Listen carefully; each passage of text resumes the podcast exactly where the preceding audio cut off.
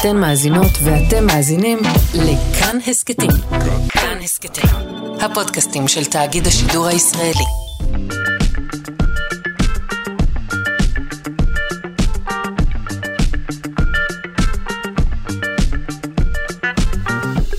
שלושה שיודעים. מה נמצא? בקינים של עקעקים באדוורפן. אה, מה נמצא? אה, מתחת לבנייה של מלון פאר ברומא. אה, על שתי השאלות האלו ועל הרבה מאוד שאלות אחרות אה, נענה בתוכנית זו של שלושה שיודעים, שעורכת אלכס לויקר, על ההפקה תמר בנימין וטל ניסן, סיוע של עדי קליגר, על הביצוע הטכני שרון לרנר, אני שרון קנטור, ואנחנו מתחילים.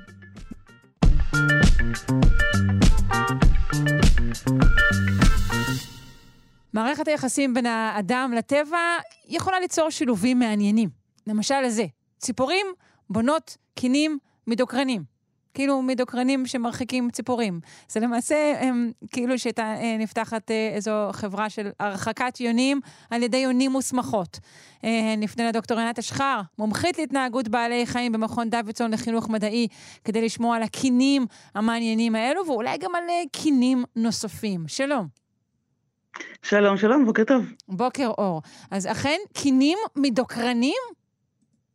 קינים מדוקרנים, או לפחות שמשלבים בהם דוקרנים, שכוללים הרבה מאוד דוקרנים, נגד אותם ציפורים שבונות את הקינים שלהם מהדוקרנים. וואו, אז כלומר, הקינים, הציפורים יודעות, מזהות, שהדוקרנים מונעים כניסה של ציפורים אחרות, ולכן הן משתמשות בדוקרנים, בבניית הקן? בחלק מהמקרים נראה שזה באמת העניין. אז הקן הראשון שנמצא ככה, שנמצא שבנוי מדוקרנים, זה היה בבלגיה, ומישהו שהיה מאושפז בבית חולים באנטוורפן, ראה מהחלון שלו קן מוזר, ויצר קשר עם חוקר הולנדי שחוקר קינים של ציפורים, והחוקר הזה בא וראה שהם, גם אחרי שהגוזלים כבר עזבו את הקן, הם לקחו את הקן ובדקו אותו, והם גילו שיש שם פשוט מאות, מאות יותר מאלף דוקרנים כאלה. אז מדובר באמת על דוקרנים ששמים על גגות הרבה פעמים, על עדן חלונות לפעמים. כן, כן, זה האלה של הרחקת יונים, מכירים אותם. כן. והרבה פעמים הם באים בפסים כאלה, שמדביקים אותם בפסים, ומהם יש קוצים של איזה שלושים סנטימטר, פלסטיק או נירוסטה, ומה שקרה זה שהעקקים האלה, זה היה קן של עקקים בבלגיה, פשוט תלשו כמה מהפסים האלה מהגג של בית החולים, אפשר לראות שממש יש קרחות בפסים של הדוקרנים, בגג של הבית חולים, ממש קרוב, בדיוק באזור של העץ שבו היה הקן, הם לא התרחקו, ושמו אותו בקן שלהם. עכשיו, עקעקים, הרבה פעמים הם שמים סוג של קוצים בקן, לפעמים הם, אם הם מוצאים איזה שיח קוצני, הם אוהבים לבנות את הקן שלהם ממש בתוך השיח עצמו, והסיבה היא שיש עורבים שפושטים על הקינים שלהם, ואוכלים את הביצים או הגוזלים. אז כדי להגן על זה, הם הרבה פעמים שמים בחלק העליון של הקן, כי זה לא קן פתוח כזה, כמו הקן הקלאסי, שהוא כמו קערה כזאת, אלא זה מין... קן של עקעק לא נראה כל כך כמו קן, הוא נראה כמו ערימת זרדים. אנחנו לא היינו מזהים שמדובר באיזה מבנה ארכיטקטוני מרשים כשהיינו רואים, זה נראה לנו כמו איזה ערימת לכלוך בפינת הקיר? כנראה שלא, או על העץ, וכנראה שזה היה רעיון גם, שלא ישימו לב שיש שם קן. אוקיי. ואם כבר כן שמים לב שיש שם קן, שלא יהיה ברור איך נכנסים אליו. זהו, אם זה לא קערה, אז איך הם יושבים שם, איך הם מטילים שם ביצים? לא, יש, יש, יש אזור פנימי כמו כן רגיל, שיש אליו כניסה, פשוט הכניסה היא קצת מוסווית, כדי שלא יראו אותה מיד. אוקיי, כן, צריך גם להקיש את הסיסמה של העק. והם הרבה פעמים גם שמים, הם מוצאים איזה ענף עם קוצים, אז הם שמים למעלה ענפים עם קוצים, שוב כדי להרתיע את העורבים. ובעיר כנראה לא היו להם הרבה ענפים עם קוצים, אבל היו להם את הדוקרנים האלה, אז הם אמרו, אז יופי, זה דוקרנים נגד ציפורים, בואו נשתמש בהם נגד ציפורים, ושמו את הדוקרנים שם, ואחרי שהם גילו את הקן הזה, החוקרים הם בעצם התחילו ולדבר על זה עם, גם בציבור הרחב באינטרנט וגם עם חוקרים אחרים, ואנשים אמרו להם, כן, הנה פה יש עוד כן אחד בהולנד, והנה פה יש בסקוטלנד, והם מצאו כמה קינים כאלה, בעיקר של הקקים, אבל גם כן אחד של עורבי נבלות, שזה העורבים שתוקפים לפעמים הקקים. רגע, עורבי נבלות זה מין של עורבים שאנחנו מוצאים אותו כאן אצלנו? אני לא זוכרת שמע את הביטוי המקסים הזה, עורב נבלות. לא, זה אצלנו יש בעיקר עורבים אפורים ועורבנים. כן. וגם לא הקקים, שזה חבל, כי זה ציפור מאוד חמודה. אין אצלנו הקקים? מעניין איך אומרים בבלגית, אק-אק, כאילו זאת מילה כל כך טובה, אני לא חושבת אבל שהבלגים יודעים לנגות אותה. האמת היא שהשם הלטיני שלהם הוא אפילו עוד יותר מוצלח, השם המדעי שלהם, פיקה פיקה. פיקה פיקה, אוקיי, זה די דומה, שניהם נשמעים כאלה, כן, שניהם נשמעים שמות קצת אונומטופאים כאלה. אוקיי, אז אנחנו בכינים של עורבי נבלות, שגם הם השתמשו בדבר כזה? גם הם השתמשו בדוקרנים, אבל הם לא שמו אותם דווקא כאילו ב- למעלה וכלפי חוץ, כי הם לא צריכים אה, לפחד מעורבים שיפשטו על הכינים שלהם, כי הם העורבים. Mm-hmm. אה, אבל הם חושבים שזה פשוט עזר להם ככה לבנות כן יציב. כן, מרישים טובים. פה, כן. יש אה, אה, חומר בנייה אה, נחמד, אז כן. נבנה יחד איתו. אה, רגע, תגידי, הם בעצם באותה משפחה? אמרנו, הקקים ועורבי הנבלות? הקקים הם גם, הם גם משפחת העורביים, שהם משפחה שידועה כמאוד סטגלנים ומאוד חכמים. גם העורב אפור אצלנו ועורבנים יודעים שהם מסוגלים, שהם יצורים די חכמים, יש מינים של עורבים שמשתמשים בכלים, יש עורבים שגם בארץ שמפילים אגוזים על האדמה, פשוט כדי לפתוח אותם, הם עפים גבוה גבוה ומפילים אותם על הארץ, שזה די חכם. כידוע, צריך להיזהר בעורבים, הם מסמנים אותך, הם זוכרים אותך, יש כל מיני דברים שאומרים על עורבים. זה נכון, לא להתקרב, אם אתה רואה איזה גוזל של עורב, לא להתקרב. כן, זה היה כמו בקמפיין ידוע, גוזל של עורב, לא להתקרב. לא להתקרב, בדיוק. תגידי, פתחתי את דבריי בכך ש... נכון, בטבע מן הסתם, הציפורים מלקטות כל מיני שאריות של נוצות ומוח ועלים ועלעלים וענפונים, אבל ציפורי עיר, או בכלל, ציפורים שכרגע בעולם שלנו חיות הרבה יותר לצד האדם, הן לוקחות כל מיני שטויות מהשאריות שלנו? הכל, הכל. החוקר הזה שחקר את הכינים של הקקים והעורבים עם הדוקרנים, הוא באופן כללי כבר כמה זמן חוקר כינים, והוא חוקר כינים בין השאר של עופות מים בהולנד, שככה לאורך התעלות שיש ב... ערים בהולנד, בונות את הכינים שלהם, mm-hmm. והוא אומר שהוא השתכנע שפשוט כל דבר יכול להיות חלק מכן. כן, חלק על הבעיה שיש לנו עם מחזור קשי שתייה, אולי ניתן להיעזר בציפורים בסיפור הזה. הם משתמשות בקשיות, הם, הוא ראה שם אה, פרחים מפלסטיק, הוא ראה משקפי שמש. אני שמעתי גם, שמעתי גם על וישרים, אגב, שמישהו כבר ראה גם וישרים, וישרים, חלקים, חלקים מהמגבים של מכוניות שמצאו את דרכם לתוך הקן. אז ממש כל חתיכת פלסטיק, מתכת, לא משנה מה, הם משתמשים בזה והם הם בונים את הכינים שלהם מזה. ישר למוזיאון לאמנות מודרנית. טוב, אני מודה לך מאוד על השיחה הזו, ונאחל לעקעקים ולעורבים הטלות טובות וגוזלים מוצלחים. תודה רבה לך, דוקטור ענת אשחר.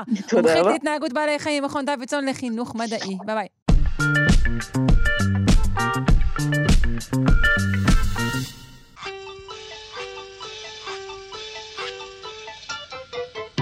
בחשבון זה נכון, אי אפשר לרפרף. בחשבון זה נכון, אי אפשר לצפצף. בחשבון זה נכון, אי אפשר לזייף. אך מי אמר שבחשבון אי אפשר לקיים? מאזינים יקרים, מאזינות אהובות, שימו לב, שאלה מתמטית כבדת משקל היום לפנינו בפינת המתמטיקה, והיא, מה זה שש? מה זה שש? מיכאל גורודיני, מכון דוידסון, הזרוע החינוכית של מכון ויצמן למדע. זו השאלה שעליה לדבר היום, מה זה שש? אני אגיד לך מה זה שש. זה אותו מספר נחמד בין חמש לשבע. אותה כפולה חביבה של שתיים ושלוש. אותו מספר שמחברים שניים, מקבלים שתים עשרה. אני יכולה להמשיך. נכון, נשמע כאילו סיימנו את הפינה. את הפינה מוצלחת בעיניי, אגב. גם סוף סוף היא הייתה מותאמת לידיעות שלי במתמטיקה. אז זה נשמע נהדר ונפלא, ואלה באמת בדרך כלל התשובות שאני מקבל כשאני שואל את השאלה הזאת, שהיא אחת השאלות החביבות עליי במתמטיקה. יש רק בעיה אחת עם התשובה שלך, אז ניקח פשוט כרונולוגית את התשובה הראשונה שנתת, אמרת אותו מספר בין חמש לשבע, זה נפלא, אבל זה מעלה את השאלה מה זה חמש.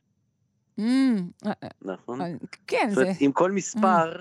מוגדר על ידי המספר האחר, אז בעצם אין לי את ה... את אבן היסוד, אתה אומר, חסר לי שם משהו. אז אנחנו בבעיה קטנה, נכון? כי יש פה קושי מסוים. הרי לימדו אותנו שבמתמטיקה, הכל, כל דבר סדור על אופניו, הכל מסודר, כל דבר מבוסס על משהו אחר, לכל דבר יש הגדרות, ולפעמים...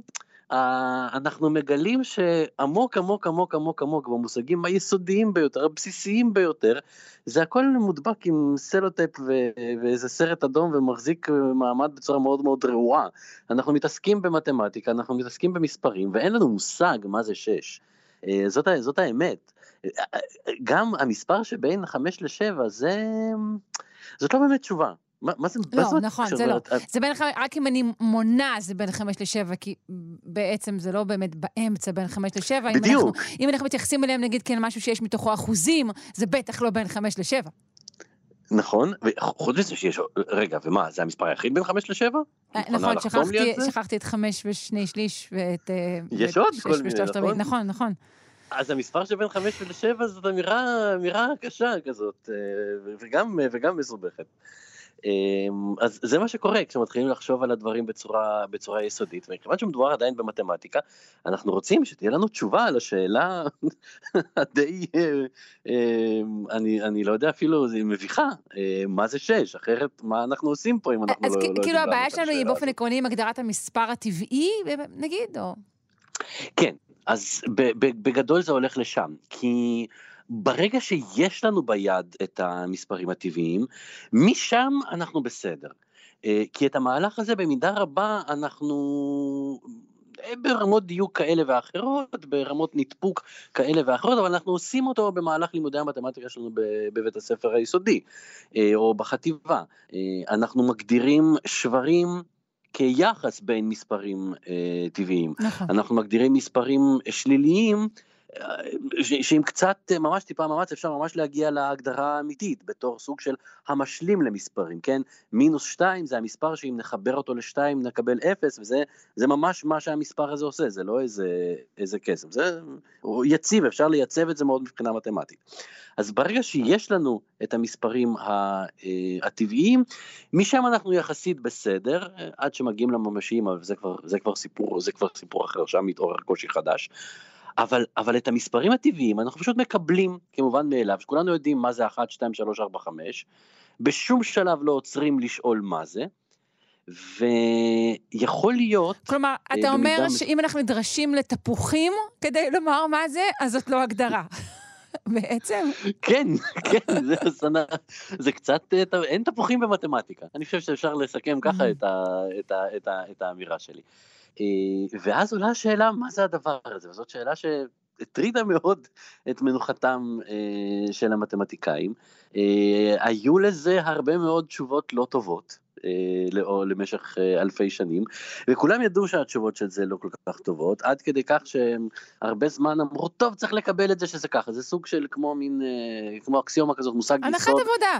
חבר'ה, אנחנו יודעים שיש את זה. כמו שבגיאומטריה אנחנו לא אומרים מה זה נקודה, אלא אנחנו פשוט סוג של מניחים שכולנו בסדר עם זה שיש נקודות, אז בתחום המספרים אנחנו לא נגיד מה זה אחת, שתיים, שלוש, אבל ככל שהעמיקו חקור במתמטיקה, הגישה הזאת עוררה יותר ויותר בעיות, ועלה הצורך באמת לענות בצורה מתמטית תקנית עם תו תקן על השאלה מה זה שש, וזה קרה הרבה יותר מאוחר ממה שאולי חלק ממאזיננו מדמיינים, זה לא מימי הביניים, וזה לא מתקופת יוון, זה מהתקופות הכי מודרניות של המתמטיקה. זה דווקא לא מפתיע אותי, אתה יודע, זה באמת, מהתקופות המודרניות אנחנו, אה, רגע, רק שנייה, בעצם בואו נחשב על כל הדבר מחדש, אחרי ששנים, אתה יודע, בנינו בניינים, רכבות, ספרנו כבשים, ועולים לגרדום, הכל גם בלי לדעת מה זה שש. אז בתקופה המודרנית מחפשים. נכון, נכון, זה, זה, זה באמת מה שקרה. אז התשובה האמיתית לשאלה היא מורכבת בצורה שיהיה מאוד מאוד מאוד קשה להעביר, עם רדיו, בלי רדיו, בלי קשר. תשובה מאוד מאוד מורכבת, היא דורשת, היא דרשה עבודה מתמטית מאוד מאוד מעמיקה, מאוד מסובכת, של מתמטיקאים שהסתכלו על הדבר הזה שנקרא מספרים, מספרים טבעיים, כמו שאנחנו מכירים אותו, ואמרו, אוקיי, איך, איך מגדירים את זה? מה, מה החוקים האמיתיים שהדבר הזה צריך אה, לציית להם? אה, וכמו שלפעמים, כשמנסים לנצ... לנסח אה, כחוזה משפטי מסודר, איזושהי מערכת יחסים שעד עכשיו התנהלה בהבנות הדדיות פשוטות, זה התגלה כמאמץ מאוד מאוד מאוד מסובך. היו המון דברים שכולם פשוט הניחו ככה, שהם בסדר ושהם מובנים, וכשהיה צורך להגדיר אותם זה נהיה מסובך. אז אני רוצה לתת אספקט אחד רק של ה, של המאמץ הזה של ההגדרות, כדי שנוכל להעריך את הקושי שבה, שבעניין הזה. כן. אז, אז אחד מהדברים שאפשר לעשות, זה באמת קצת עם תפוחים, זה להגיד, יש כל מיני קבוצות של, של דברים, ואנחנו רוצים להגיד שהקבוצה שיש בה שישה תפוחים, והאוסף שיש, והכיתה שיש בה שישה ילדים, והקלמר שיש בו שישה טושים, יש בין כולם משהו משותף, והמשהו הזה הוא שש. אז אפשר לעשות לזה מתמטיזציה, והיא דרך התאמה. אני יכול להגיד, יש לי פונקציה, יש לי התאמה. אני יכול לקחת את ששת התפוחים, ואת ששת הילדים, ולכל ילד לתת תפוח אחד, ו- ו- ואף ילד לא יצטרך לחלוק תפוח מילד אחר. כן, והם לא יריבו, אני יכול לשים לב שהם לא רבים, ואז אני יודע שיש פה התאמה. בדיוק, okay. אף, אף ילד לא חולק תפוח, אף okay. ילדים לא צריכים, לא צריכים לריב, אף ילד לא מקבל שני תפוחים, זה גם חשוב, ממש אחד, אחד לאחד. אחר כך אני יכול לקחת גם את הטושים, ובכל טוש לסמן, לצבוע על אחד מהתפוחים, אולי ילדים לא ירצו לאכול אחר כך, אבל זה פחות מטריד אותי, כי כל טוש מקבל תפוח, וכל תפוח מקבל טוש. Mm-hmm. ואז אני, ו, ו, ו, ויש אובייקט אה, מתמטי, שנקרא מחלקת שקילות, זה, זה מחלק לי ככה את העולם למין אה, איים כאלה, אז בבועה אחת נמצאים כל הדברים שהם שש, ובבועה אחרת נמצאים כל הדברים שהם חמש, ואז לכאורה זאת תשובה נהדרת לתשובה מה זה שש. שש זה מה שמשותף לכל הדברים ש, ש, ש, שהם שש. אוקיי, זה... זאת שוב סוג של הנחת מבוקש שכזו, אבל בסדר. כלומר, זה קצת דומה להגדרה הראשונית שהייתה לנו בעיה. אז... כן, אבל לא, זה, זה לא מתבסס על מספרים אחרים. אני לא מגדיר את שש על ידי mm, מספרים אחרים. אוקיי. אני, אני אומר, אם יש לי קבוצה ויש בה שישה תפוחים, אני באינטואיציה שלי, אני יודע שיש בה שישה תפוחים, אז ההגדרה הזאת, שהיא כבר יש, יושבת על יסודות מתמטיים, היא מבטיחה לי קשר בין השישה תפוחים לשישה ילדים. אותו קשר אינטואיטיבי שאני מרגיש, היא אומרת לי, כן, יש שם משהו, כל הדברים בעולם שהם שש, יש ביניהם משהו משותף, והוא לא קשור לחמשים, והוא לא קשור לשבעים, והוא לא קשור לשתים עשרים. אבל הוא נשען פשוט... על דברים שבעולם? באמת? או שזו, אתה רק משתמש או... בהם פה כדי להדגים לי? אז זאת, קודם כל, יש בזה קצת בעיה, כי זה מבסס, אבל אני יכול להגיד, אני לא נשען על דברים שבעולם. אני לוקח שישה מרובעים, ואני לוקח משושה, שיש לו שש צלעות. אני יכול לבנות אובייקטים מתמטיים, שיש בהם דברים של שש. הבעיה עם, ה... עם ההגדרה הזאת, שבעוד שהיא נותנת, היא מייצרת לנו דבר, היא מייצרת לי אובייקט מתמטי, ש, ש, שאני יודע לזהות אותו כשש, הוא, הוא מתיישב לי עם האינטואיציה שלי של מה זה שש. הבעיה היא שהיא לא מייצרת לי קשר בין מספרים, כי אם כל מה ששש זה מה שמשותף לדברים שיש להם שישה איברים, אז ב, מה זה אומר ששש נמצא בין חמש לשבע? מה זה אומר ששש הוא פעמיים שלוש? ברגע שאני... נדרש להכניס פעולות חשבון בסיסיות, פתאום ההגדרה הזאת קצת עובדת עצות. כן, היא קורסת, איי איי איי. היא פשוטה מדי, כדי להגדיר את שאר הדברים. אוקיי. היא דורשת עוד, עוד עבודה. תנוח דעתם של מאזיננו, המתמטיקה לא קורסת, הכל בסדר. לא, לא, שיש הוא מספר קיים, יש לו הגדרות, אפשר לעבוד איתו, אין צורך מעכשיו לדלג עליו, ובספירה מחמש להמשיך לשבע. את הבעיות האלה פתרו. אה, אה, במאמץ לא קטן, ועידנו ושיפצו ותקנו עד שיש לנו מה שנקרא אקסיומטיזציה של המספרים. יש לנו אקסיומות שמתארות מה הם מספרים. אבל אז הגענו למצב שהוא מביך מהכיוון השני. הן כל כך מורכבות שאי אפשר ללמד אותן, תעזבי בבית ספר יסודי. גם לא בחטיבה וגם לא בתיכון לא מלמדים את הדברים האלה, וזה לא כי זאת איזושהי קנוניה להסתיר את האמת המתמטית, כי זה מסובך מדי. ואז עולה השאלה, אם כדי לתאר משהו כל כך פשוט, כמו מספר שש, שאנחנו עובדים איתו, ילדים בכיתה א' יודעים לספור עד שש, וילדים בכיתה א' יודעים ששלוש ועוד שלוש זה שש. אם הדרך היחידה, התקנית המתמטית, לתאר את הדבר הזה, עוברת דרך מערכת כל כך מורכבת, שאי אפשר ללמד אותה, אפילו עד סוף כיתה י' ב'. זה באמת זה? זה הדבר הפשוט שעשינו בכיתה א'? לשאלה הזאת כבר אין לי... אתה פותח, אבל גם, אתה יודע, את השאלה היפיפייה, הדברים שהם בין, אתה יודע, אינטואיציה לידע, מתי אנחנו מסתפקים באינטואיציה, מתי אנחנו דרשים באמת להבנה ולידע. טוב, מעניין. בשבוע הבא, מה זה שבע? תודה רבה לך, מיכאל גורדי. שערו במתח. כן, עם מכון דוידסון, הזרוע החינוכית של מכון ויצמן למדע. להתראות, ביי ביי.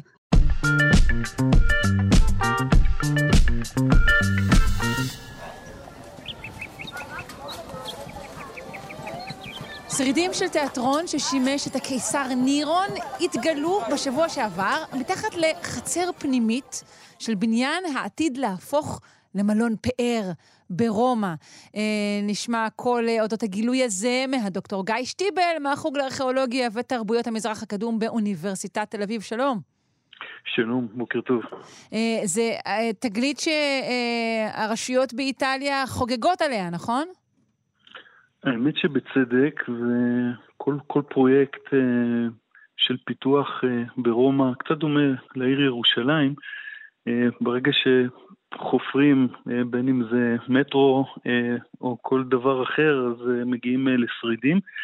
האזור הספציפי הזה, שסליחה להפסקת הפרסומות, עתיד להיות מלון ארבע עונות, בעצם נמצא לא רחוק מהוותיקן, נמצא מעבר לטיבר, ומה שמיוחד באזור הזה זה שבאמת היו ידיעות היסטוריות, או יש לנו ידיעות היסטוריות לגבי מספר מתקנים, מתקני פאר, בין היתר גנים, שנבנו במרחב הזה שלכאורה היה מחוץ לעיר.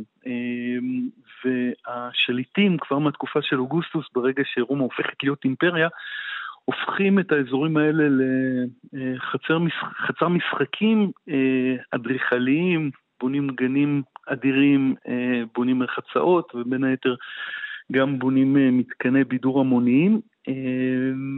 זה מיוחד מכיוון ש... הרשי לי לקרוא לו נרו, כמו שקוראים לו בלטינית, הנרון שאנחנו קוראים לו זה פשוט הגרסה היוונית, אז נרו הוא דמות מעניינת. מצד אחד זכה ליחסי ציבור מאוד מאוד גרועים כבר בתקופה העתיקה, חלק ללא ספק הוא הרוויח ביושר, אבל בשנים האחרונות, בעשורים האחרונים, בעיקר ארכיאולוגים נותנים לו הרבה קרדיט לפיתוח של כל מיני טכניקות אדריכליות, החלל, אימוץ החלל, וכשהם מחברים ביחד, קצת בדומה לרבליטציה שאורדוס עבר, שמחברים ביחד גם את הטקסט ההיסטורי וגם את הטקסט הארכיאולוגי, אנחנו מקבלים תמונה מרתקת על איש שאני לא בטוח שהייתי רוצה להיות בקרבתו, אבל מעניין אלפיים שנה אחר כך ככה ממרחק בטוח לראות את השרידים האלה.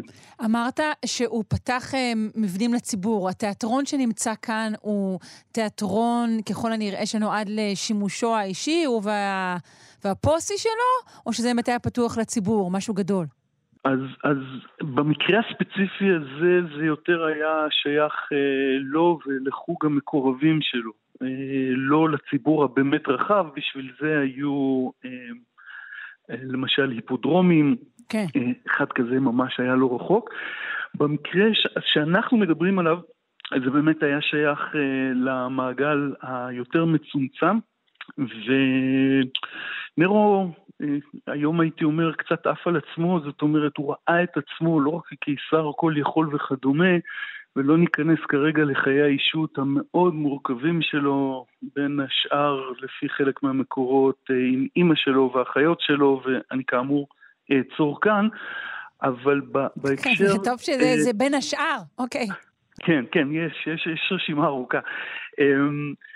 אז הדבר המעניין שהוא ראה את עצמו כזמר, זאת אומרת ממש כמוזיקאי, והוא היה נוהג להופיע, כולל לא רק ברומא, אלא גם ביוון, אם תרצי נגיע אפילו לכך שבגלל הדבר הזה יכול להיות שירושלים חרבה, אני, אני אסביר אם תרצי עוד רגע למה, והוא היה יוצא למסעות שהוא היה מנגן בהם, במיוחד על מה שהכלי שאנחנו קוראים לו לירה, בעצם שפורטים עליו סוג של, כן, מעין נבל, זה לא בדיוק נבל כשאנחנו מכירים היום, והוא היה מפליא בשירה שלו, והתיאטרון הזה, התיאטרון הקטן שהוא סוג של מה שאנחנו קוראים אודיאון, מקום שבו שומעים אודיו, שם היו עושים את המופעי, מתרחשים היו מופעי השירה והנגינה, וככל הנראה על זה אנחנו מדברים.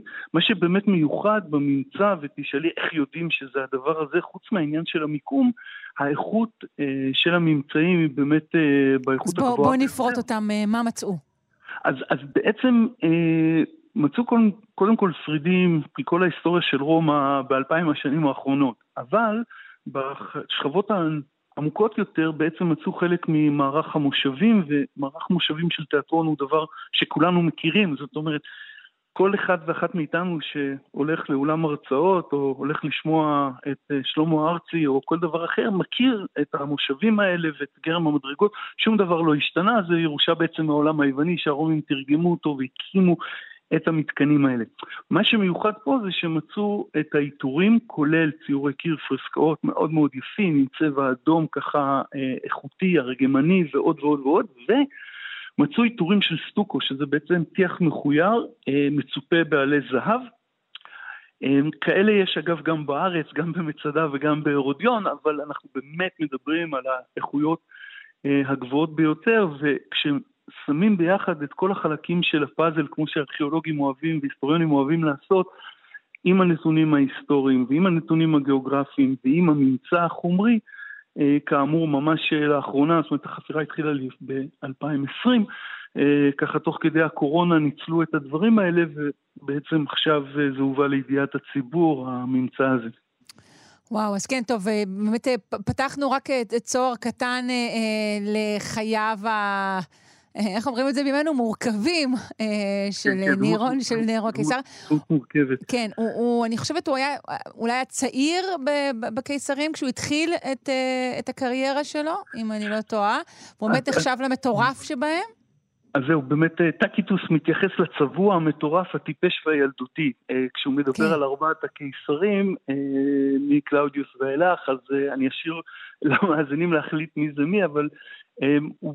בוא נאמר כך, הוא באמת זכה כבר סמוך למותו, זכה לביקורת, כולל העובדה שלקראת סוף ימיו הוא באמת גילה אכזריות יוצאת מגדר הרגיל והסתובבה... סוף ימיו בגיל שלושים בערך, אם אני לא טועה.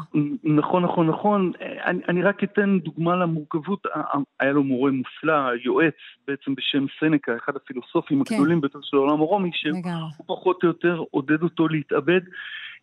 הוא עצמו פחד לעשות את המעשה, והרומים די להגו על הדבר הזה, וגם נהגו להגיד, מישהו אנונימי, כי הוא לא רצה להזדות, שנרון יכול להרוג את כולם, חוץ מזה שיהרוג אותו בסופו של דבר. זה סופם של דיקטטורים, לפחות בעולם הקדום, היה קשור בדברים האלה, אבל אם אנחנו מדברים על ההופעות שלו, וזה דווקא נקודה מעניינת, כי מי שאחראי בסופו של דבר לכיבושה של יהודה שלנו, ולחורבן ירושלים, אנחנו מדברים בעצם על על הפלאבים, על וספסיאנוס, וספסיאנוס תוך כדי הקריירה שלו, כדי לזכות לקידום, התלווה לאחד המסעות האלה של נרון ליוון, שבהם הוא היה מופיע. טורים, כאילו סיבובי הפעות. ממש טור, אבל הטור היה ארוך, לא רוצה להגיד שהוא נהג לחפור, כי זה מפי ארכיאולוג עשוי להיות לא מובן, אבל הוא נהג לנגן ולנגן ולנגן, ולא נעים, בכל זאת הקיסר עושה את זה. ולפי אחד המקורות, אספסיאנוס פשוט נרדם, תוך כדי השירה של הקיסר, שהבחין בקשיש כמעט בין השישים שמנמנם, ובעצם זרק אותו מכל המדרגות מאוד מאוד רחוק, ואז כמה שנים אחרי זה, כשפורץ המרד, מחפשים מישהו שלא מסכן ולא יזכה בכך לתהילה ולא יסכן את הקיסר, ולוקחים את אותו גנרל קשיש שמתקרב לשנותו ה-שישים, שגם מנמנה מדי פעם, ואותו שולחים ליהודה, והשאר כתוב בספרי הימים. אז זה ההקשר.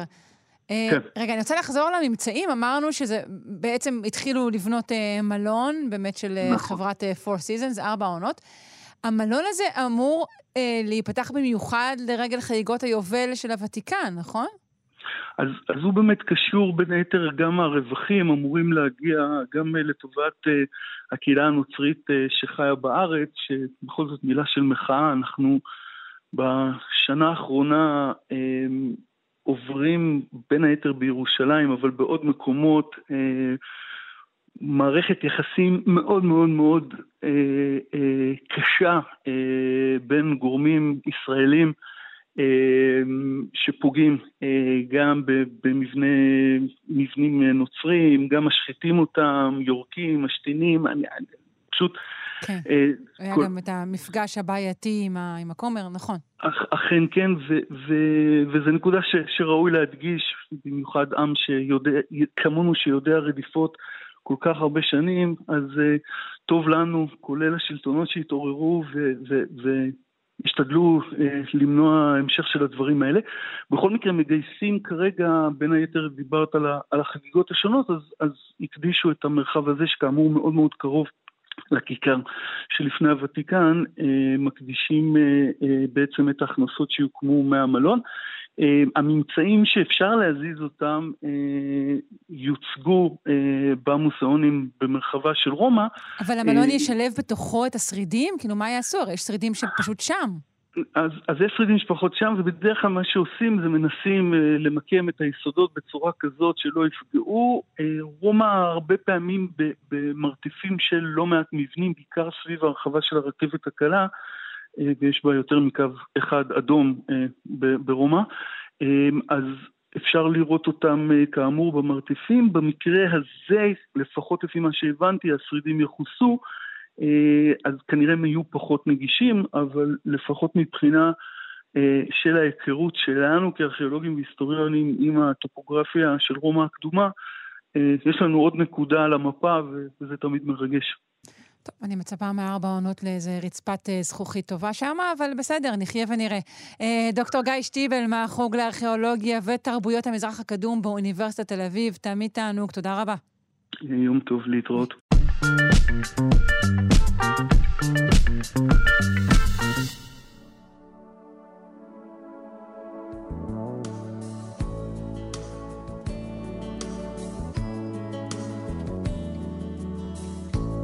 פינת הקיימות של רנגל מעצב ומנכ"ל קיימה, מרכז לתכנון ועיצוב מקיים, והיום אנחנו עם פיילוט חדש, במסגרתו תופק אנרגיה מהסיבוב. הסיבוב הקטן הזה של, של השערים של המטרו בפריז, בעצם יש את זה בהרבה מאוד מקומות, בהרבה מאוד רכבות, אנחנו מפעילים שם משהו, והמשהו הזה יכול בעצם להפוך לאנרגיה. יאיר, שלום.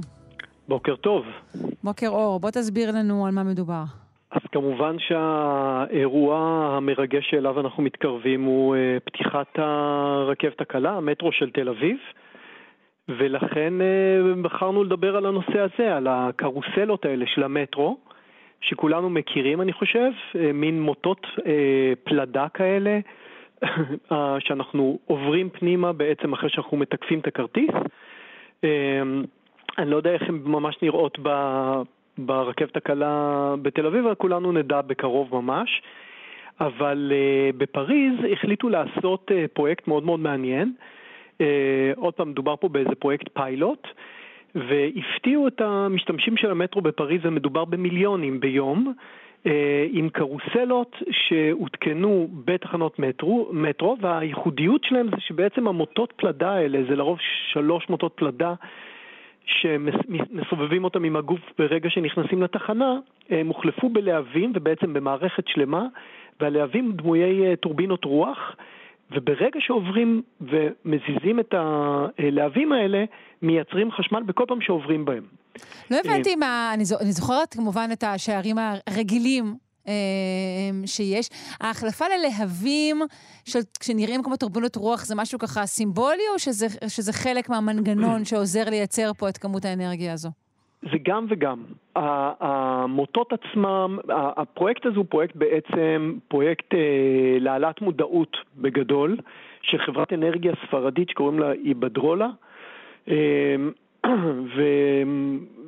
והם מנסים לקדם בכלל את כל הרעיון של אנרגיה אה, מתחדשת. בגלל זה הם גם השתמשו בטור... בלהבים דמויי טורבינות רוח, ויש שם איזשהו משהו גם אה, שהוא מתאים לגוף, כאילו במקום לדחוף אה, עיגול, אנחנו דורפים איזושהי, איזושהי צורה שמתפקסת לכיוון הגוף שלנו.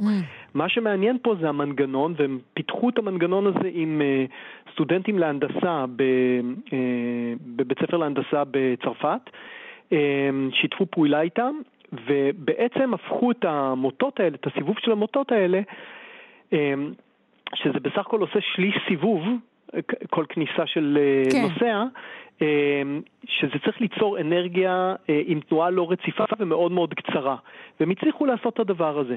עכשיו, זה, זה פיילוט עובד שמייצר באמת חשמל. זאת אומרת שלא חשמל. צריך, אנחנו רגילים לחשוב, נגיד, נכון, אתם יש דוגמה כזאת שאפשר לייצר ערך חשמל על ידי פידול של אופניים, אבל זה דורש תנועה רציפה.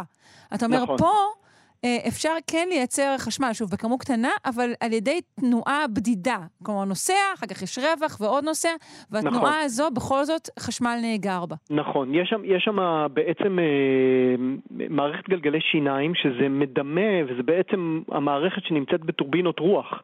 אה, והם בעצם מעבירי כוח, ו, וככה זה נעשה. ובעצם יש כמויות אדירות שנכנסות ל, של נושאים שעוברים שם, וגם בתל אביב אמורים להיות אה, המון המון נושאים כל יום.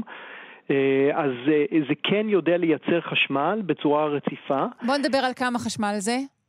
הם מדברים על אלפיים וואט ביום, ויש להם כל מיני, בעצם אומרים שאם זה היה, אם המערכות האלה היו מותקנות בכל פריז, בכל תחנות המטרו של פריז, היה אפשר להפעיל קו מטרו שלם, חשמלי כמובן, רק על ידי התנועה של האנשים, כי מדובר פשוט בהמון המון המון אנשים שעוברים שם. טוב, תמיד נשאלת השאלה כמה אנרגיה כוללת נדרשת להחלפת כל שערי המטרו בשערים מהסוג הזה, מבחינה של החומרים, השינוע, העבודה, ובטח אחרי שמקזזים את זה אנחנו נשארים עם קצת פחות רווח עם מה שהיינו רוצים. נכון, אבל אנחנו צריכים, זה ברור שזאת הערה מצוינת, ויש פה בכלל צריך לקחת בחשבון, כי יש כאלה שהם עובדים, אז למה להחליף אותם? אם הם יכולים לעבוד עוד עשר שנים, אין שום צורך להחליף אותם.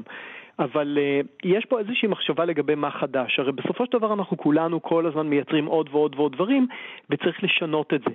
עכשיו, הכיוון הוא בעצם לחשוב על, ה, על, על הייצור הזה של האנרגיה במרחב הציבורי, ובכלל על המודעות לצריכה או של ייצור של אנרגיה, שלפעמים מיליונים ואולי אפילו מיליארדים במקרה הזה של נוסעי מטרו בעולם צורכים כל יום ולא שמים לזה לב, ושמחברים את המספרים מדובר בצריכת אנרגיה גבוהה מאוד.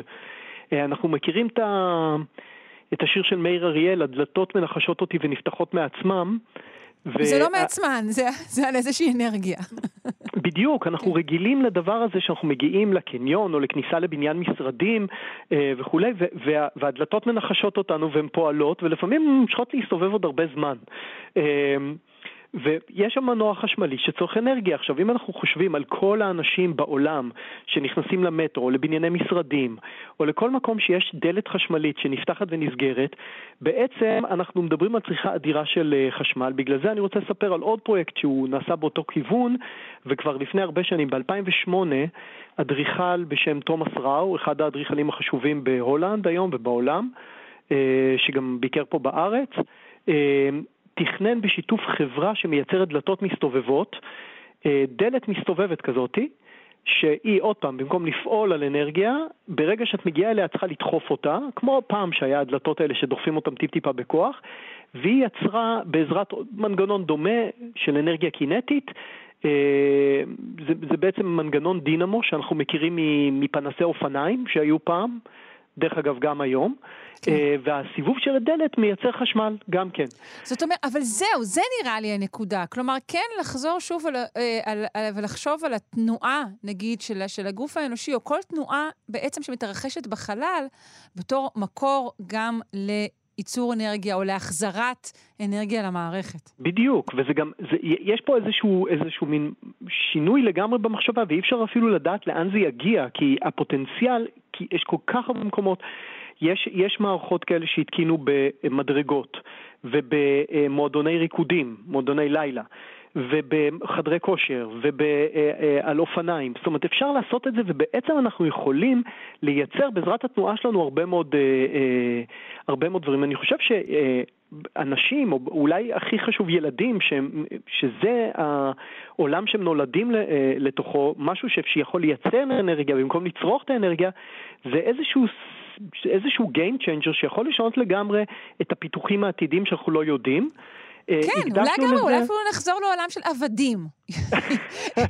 אמרת ילדים, אז דמיינתי איך אנחנו גורמים לילדים פשוט לפדל מבוקר עד ערב או דברים כאלה, כן. זה רעיון מעניין, אני אקח את זה לחופש הגדול, אפשר לתת לילדים לייצר אנרגיה בלעבור מדלתות, זה יעייף אותם ויניח לנו, ובכלל, אבל אפשר לחשוב, יש פה משהו נורא נורא מקסים ברעיון הזה, למשל בדלת הזאת שעשה תומאס ראוז, גם דרך אגב בתחנת רכבת בהולנד, בכניסה לבית קפה, סיבוב מלא של הדלת מייצר אנרגיה שקולה לאנרגיה שדרושה לכוס קפה. ואתה מקבל את הכוס קפה, איך שאתה גומר לסובב את הדלת? מחכים לך שם עם הכוס? אני חושב, המערכת, מערכת שלושה שיודעים תאלץ לצלוח אותי לבדוק את זה בעצמי, ואני אשמח לפתוח. וגם השאלה אם מדובר בכוס רב פעמית כמובן. זה בוודאי, מדובר בהולנד שמובילה מאוד מאוד מאוד בכיוון הסביבתי, בכלכלה מעגלית. אני חושב שאחד, אני רק אומר את זה במילה אחת, ככה בתחקיר שלי לקראת הפינה הזאת, גיליתי חברה ישראלית שמייצרת אנרגיה על ידי מצמוץ העיניים. וואו! עכשיו, הדבר הזה הוא דבר מדהים בעיניי, הם עושים את זה בשביל הם, הם, מכשירים לבישים, או כל מיני צי, מכשירים שמותאמים לראייה, וכמובן שמיוצר פה אנרגיה, מיוצר פה אנרגיה מאוד מאוד קטנה, אבל אני, בעצם אנחנו יכולים לחשוב שהפוטנציאל הוא אדיר, ויש כל כך הרבה פעולות שאנחנו עושים יום יום, ואנחנו יכולים בעצם להפוך אותם ליעילות יותר, בייחוד במצב הנוכחי שלנו. כן, מצד אחד מקסים, מצד שני אני כרגיל גם חרדה ממיקון וניצול ואובריזציה, אפשר להגיד, של החיים כולם לטובת משק האנרגיה או משקים אחרים. תמיד צריך להשגיח מאופטימיזם טכנולוגי. ממש, זה לא יפתור לנו את הבעיה. אני תמיד עם אוזן אחת זקופה בעניין הזה. תודה רבה לך, יאיר אנגל, מעצב ומנכ"ל קיימה. תודה, ויום קריר ונעים. בהחלט לכולנו, ביי ביי.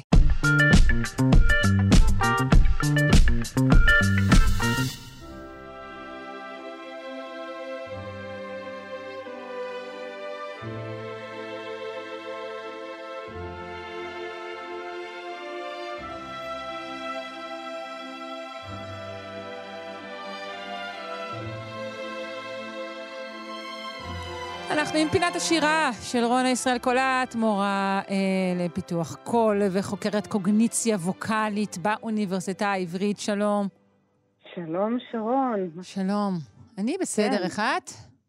אה, קצת נרגשת, אבל אה, אני אצליח להתגבר על זה, כי באמת השבועיים האחרונים אנחנו נפרדנו משני זמרים ידועים, וטוני בנט, שנקדיש לו גם פינה, ושינייד אוקונר, שהייתה קולו של דור בשנות ה-תשעים. נכון, התשעים. נפרדנו גם מרובי רוברטסון, נפרדנו מעוד, זה, זה היו שבועיים קשים, בכל זאת חם, לא... סיקסטו רודריגז.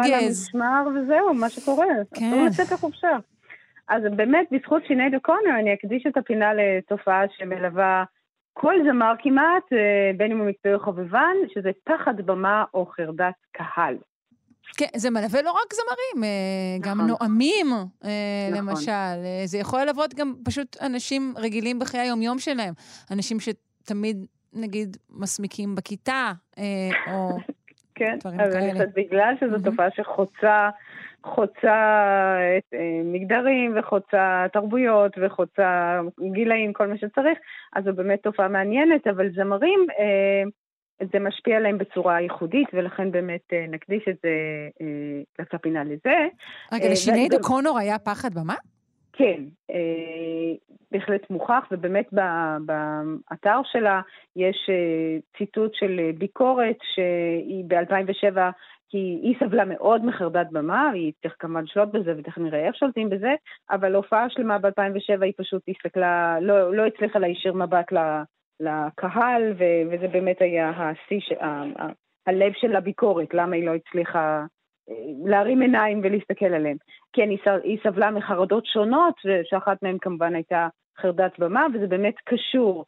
ואני בעצמי, אני כמעט ולא מכירה זמרים, כמובן אנשים שלא סובלים במידה זו אחרת מפחד במה.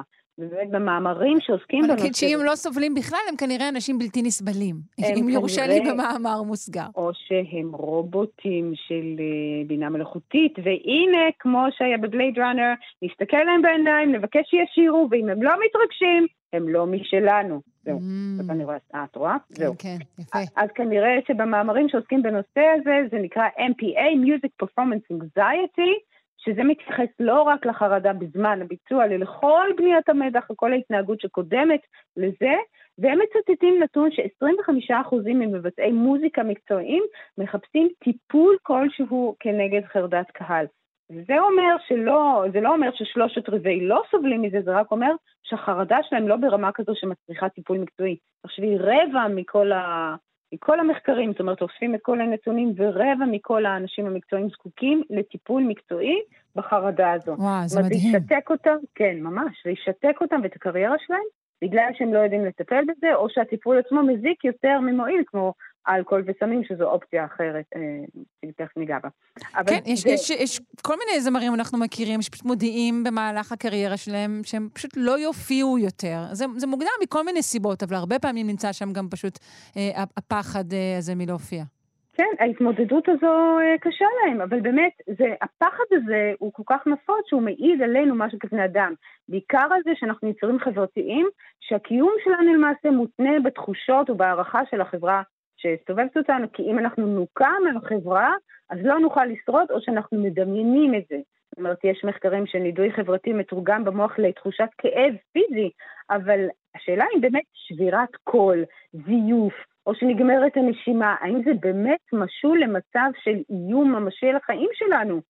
האם זה באמת אה, חיים או מוות? אז המוח שלנו חושב שכן. ומה שמעניין זה למה הוא חושב ככה, ואיך אפשר לשלוט בזה. אז בואו נשמע... דוגמה לשירה תחת חרדת במה, ואני אתמול ביליתי הרבה מאוד זמן למצוא מישהו ששר תחת חרדת במה, ולפתעתי היה קשה מאוד למצוא, זאת אומרת, אחרי זה הבנתי למה, אף אחד לא רוצה שהשירה הפחות איכותית שלו תופיע, הוא לא מעלה את זה, אבל כן מוצאים הרבה אנשים שטוענים שהם סובלים מפחד במה, והרבה מאוד עצות של מומחים, ו- וכביכול מומחים איך להתגבר על הפחד. אבל שירה ממש קשה למצוא אז, אבל נזכרתי בג'ון דייקר, היקר והטוב, את מכירה אותו? לא בטוחה. אוקיי, אז הוא תופעת אינטרנט, זה קטע קלאסי, הוא זכה לכל כך הרבה רימייקים, והפך את ג'ון דייקר נוצרי דרומי עדוק וזמר חובב בעל כל נעים לכוכב אינטרנט בעל כוחו. אז בואו נשמע אותו שר משאפ של המזמור Christ has risen today, והשיר That's Amore. My name is John Dacre. Lord is risen today, hallelujah. Sons of men and angels say hallelujah. Your voice in triumph high. מה אנחנו שומעים פה? מה זה? זה נשמע נורא. כן, האמת היא ש... בוא נגיד ככה, אולי זה לא חיים ומוות, אבל הפחד הכי נורא התממש באמת. מאות אלפי אנשים צוחקים מהווידאו הזה, והוא הלך לעולמו אה, בשנה שעברה, והוא כנראה באמת היה איש מקסים. הקול שלו לא יציב, הוא עשה קולות מצחיקים, אז כן. אחרי זה הוא עושה כל מיני, הוא שכח את המילים, הוא לא נכנס בזמן, הוא מגמגם, ובעיקר רואים על הפנים שלו כמה הוא נבוך. זאת אומרת, אה, הוא חווה את זה כמצב הישרדותי, וזה באמת...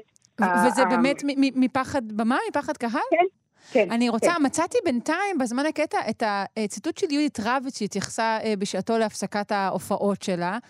היא אמרה ככה, אני מתגעגעת לתחושה הפיזית של ההופעה, כי יש שם משהו ששום דבר לא יחליף. אבל, כמו שאמרת את רונה, עד שמגיעים לזה, כל הפחדים, רמת ההתרגשות שהלכה וגדלה עם השנים, הפחד נעשה יותר גדול. באיזשהו מקום, הלחץ מונע, זו התרגשות לא רציונלית, וזה פסיכי לעלות לבמה. נכון, אז כן, יש דרכים לטפל בזה, אבל היא באמת חווה את זה כמצב הישרדותי מתעצם. אני אעשה מרקחה של הסיבות והתוצאות הנוירולוגיות, אבל מה שקורה זה, הפעילות בקליפת המוח הקדם מצרי, שמאפשרת שליטה מודעת בגוף, מדוקת על ידי ההורמונים של הדחק, והשליטה על פעילות הגוף היא עוברת לאזורים פרימיטיביים עמוקים יותר במוח, קדומים יותר, כמו האמיגדלה, וזאת אומרת, ההורמון המתח מהאדרנלין מופרש ברמות מאוד גבוהות, והשליטה בגוף עוברת למערכת העצבים הסימפתטית, זאת שבמצבי לחץ מכניסה את הגוף למאבק, ל-fight or flight, למאבק או נסיגה.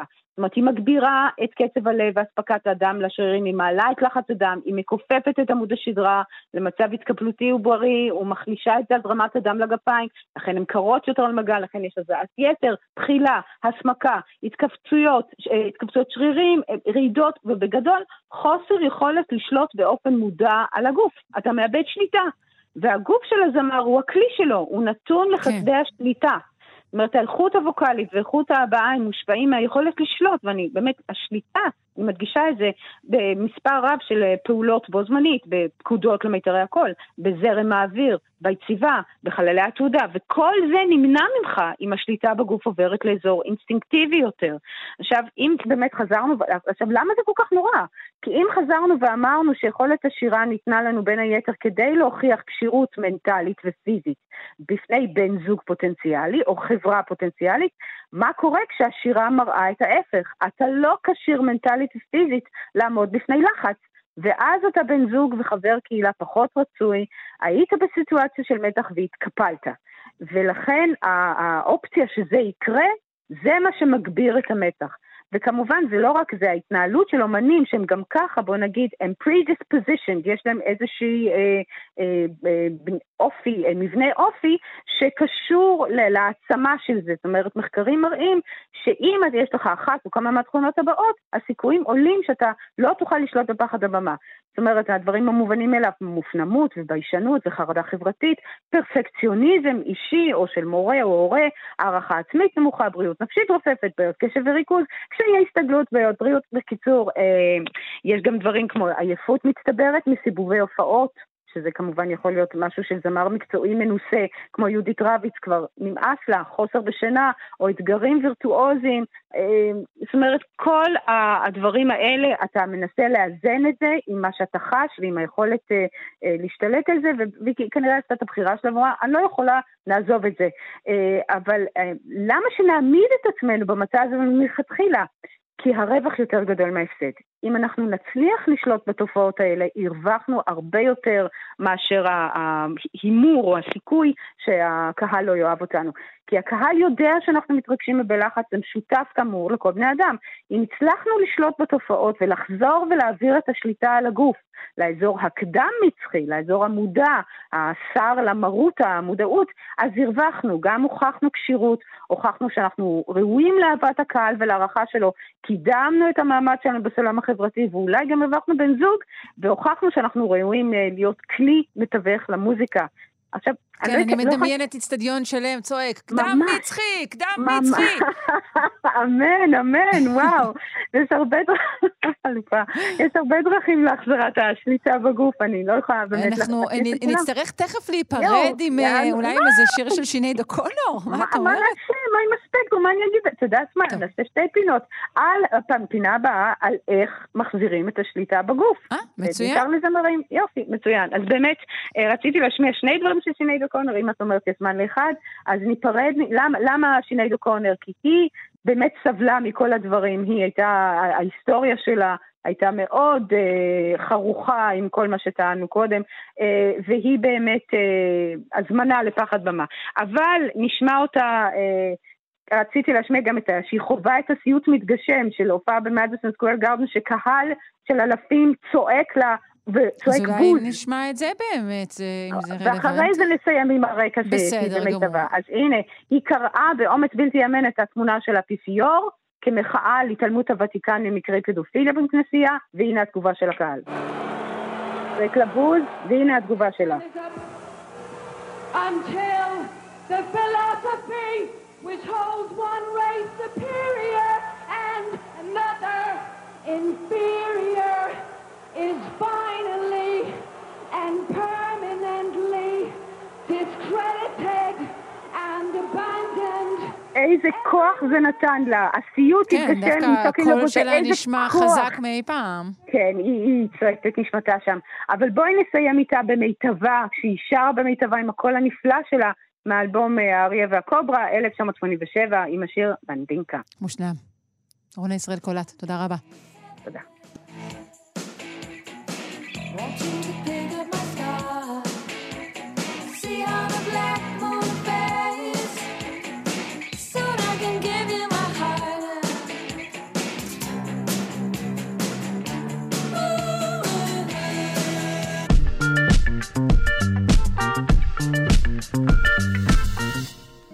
Hello darkness my old friend, I've come to talk with you again. Because a vision softly creeping left its seeds while I was sleeping, and the vision that was planted in my brain still remains within the sound of silence.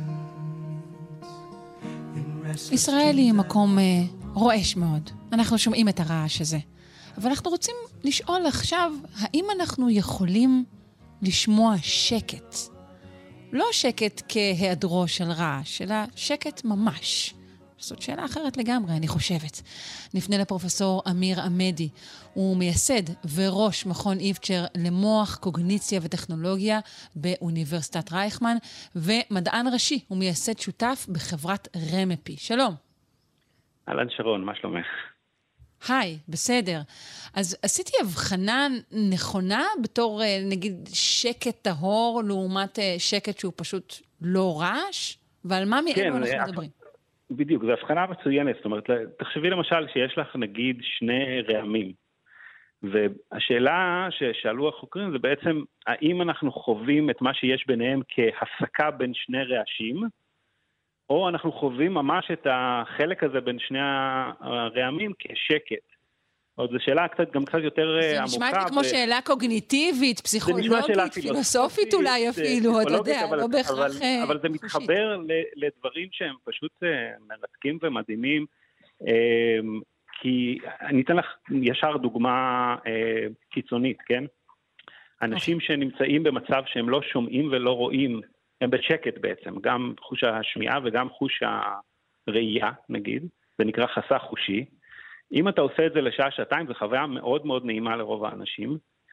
ברגע שאתה עובר תשע, עשר שעות, האנשים נכנסים להזיות, פרנויה, זה בעצם שיטת עינויים מטורפת, אוקיי? זאת אומרת שיש פה, המוח מאבד את היעדרו של הקלט בצורה שהיא, בפני עצמה, זה ישות, השקט, החסך חושי, הוא ישות בפני עצמו, רגע, ולא היעדר של שמיעה או ראייה. כן. אבל הדבר הזה שתיארת הוא, הוא תלוי תרבות? כלומר, ככל שאדם לא, היה לא, אדם, לא. בוא נגיד, בחברה המערבית של עכשיו, שהוא כל כולו מופצץ, כל הזמן בגירויים, אז הוא יותר יתענה מזה, או שזה לא קשור? זה משהו שהוא, שהוא חושי פרופר.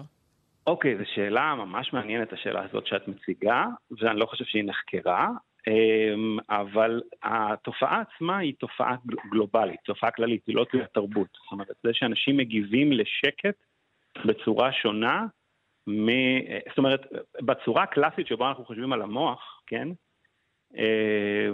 חשוב להבין טיפה את הרקע, כי, כי אחרת זה נשמע כמו איזה סתם שאלה פילוסופית כזאת, כן? אנחנו בעצם, נגיד, בשמיעה, נגיד, יש לנו בעצם גלי קול, גלי הקול מזיזים את אור התוף, יוצרים רעידה בתוך האוזן, מזיזים תאי שערה, ולפי, ויש תא שערה שמחובר לנוירון לכל צליל, צליל גבוה, טי, טי, טי, טי, ואז כל אזור כזה רוטט, מעביר סיגנלים חשמליים למוח, ושם יש את התודעה של שמיעה, ושם אנחנו שומעים מוזיקה, דיבור, צלילים סביבתיים וכו'. זו הצורה הקלאסית שבה מדעי המוח מסתכלים על, על תפיסה ועל תודעה, אוקיי? Mm-hmm. ולפי התפיסה הזאת בעצם שקט, הרגעים שבהם אין גירוי של שמיעה, זה פשוט היעדר של גירוי, זה לא, אה, זה לא ישות בפני עצמה השקט. האם אנחנו שומעים את השקט בפני עצמו, האם יש לו איזו איכות ייחודית אחרת ולא רק הפסקה בין צלילים שונים, אוקיי? ברור ההבדל בין השניים. זו התפיסה הרווחת, שבעצם זה, זה, זה סוג של כלום, של ריק? התפיסה הרווחת היא שכשיש צלילים זה מפעיל את הנוירונים, וכשאין כן. זה פשוט, זה הזמן שעד לה... אין זה אין, מה שנקרא, זו אולי התפיסה. בדיוק, זה לא ישות בפני אוקיי. עצמה שמפעילה את המוח כן. בצורה ייחודית. והחוקרים אה, מג'ון הופקינס עשו מחקר די מגניב, האמת שדי פשוט, אבל מבריק, והם השתמשו בכל מיני אשליות שמיעתיות, אני אתן לך דוגמה פשוטה, כן, כדי לא להיכנס לדוגמאות מסובכות של אשליות, אם אני, אם, אם אני ישמיע לך רעש של מסעדה, נקרא ambient noise, כן, הרבה רעשים כן. ביחד, ואני אעשה שתי הפסקות של, של נגיד חצי שנייה וחצי שנייה, כן, או שאני אעשה הפסקה של שנייה, שהיא סך הכל באותו אורך של שתי הפסקות. כאילו אני אנסה להגיד ארבע מאות מילי שניות, ארבע מאות מילי שניות, מאה ביניהם, גידו, זה יצטבר לאותו, סך הכל אותו שקט. בשני המקרים יש שנייה, רק פעם אחת זה מחולק לשתי הפסקות, ופעם אחת זה הפסקה אחת של שנייה. הסך הכל הוא שנייה. ותתני לאנשים, בוא נתחיל מה, מה, מהניסוי המקורי, כן? אם אני אתן לך שני צלילים עם הפסקה ביניהם, וסך הכל שנייה, ואני אתן לך אחר כך צליל של שנייה, באור של שנייה, החוויה שלך, האשליה, היא שהשנייה ההמשכית היא יותר ארוכה בהרבה מאשר השתי פעמיים חצי שנייה, אוקיי? אוקיי, זה עדיין נשמע לי כמו משהו שהוא, אתה יודע, תוצאה פסיכולוגית אולי של משהו פיזיולוגי, אבל בסדר, אני איתך. כן, או תוצאה אחרת, זה אם אני אתן לך צלילים באורך של כל פעם של חצי שנייה, ופתאום יהיה צליל טיפה שונה, המוח חווה את זה כ- כ- כמשהו מאוד שונה. ומה שהם עשו, הם לקחו צליל, פשוט לקחו רעש של מסעדה, ופשוט במקום לשים צלילים, נגיד שמו הפסקה של שתי חצי שניות, או הפסקה של שנייה, שקט של שנייה, ואנשים חוו בדיוק כמו, כאילו הייתי שם צלילים, חוו את השקט של השנייה הרציפה, הרבה יותר ארוך, מפעמיים חצ... שקט של חצי שנייה, אוקיי?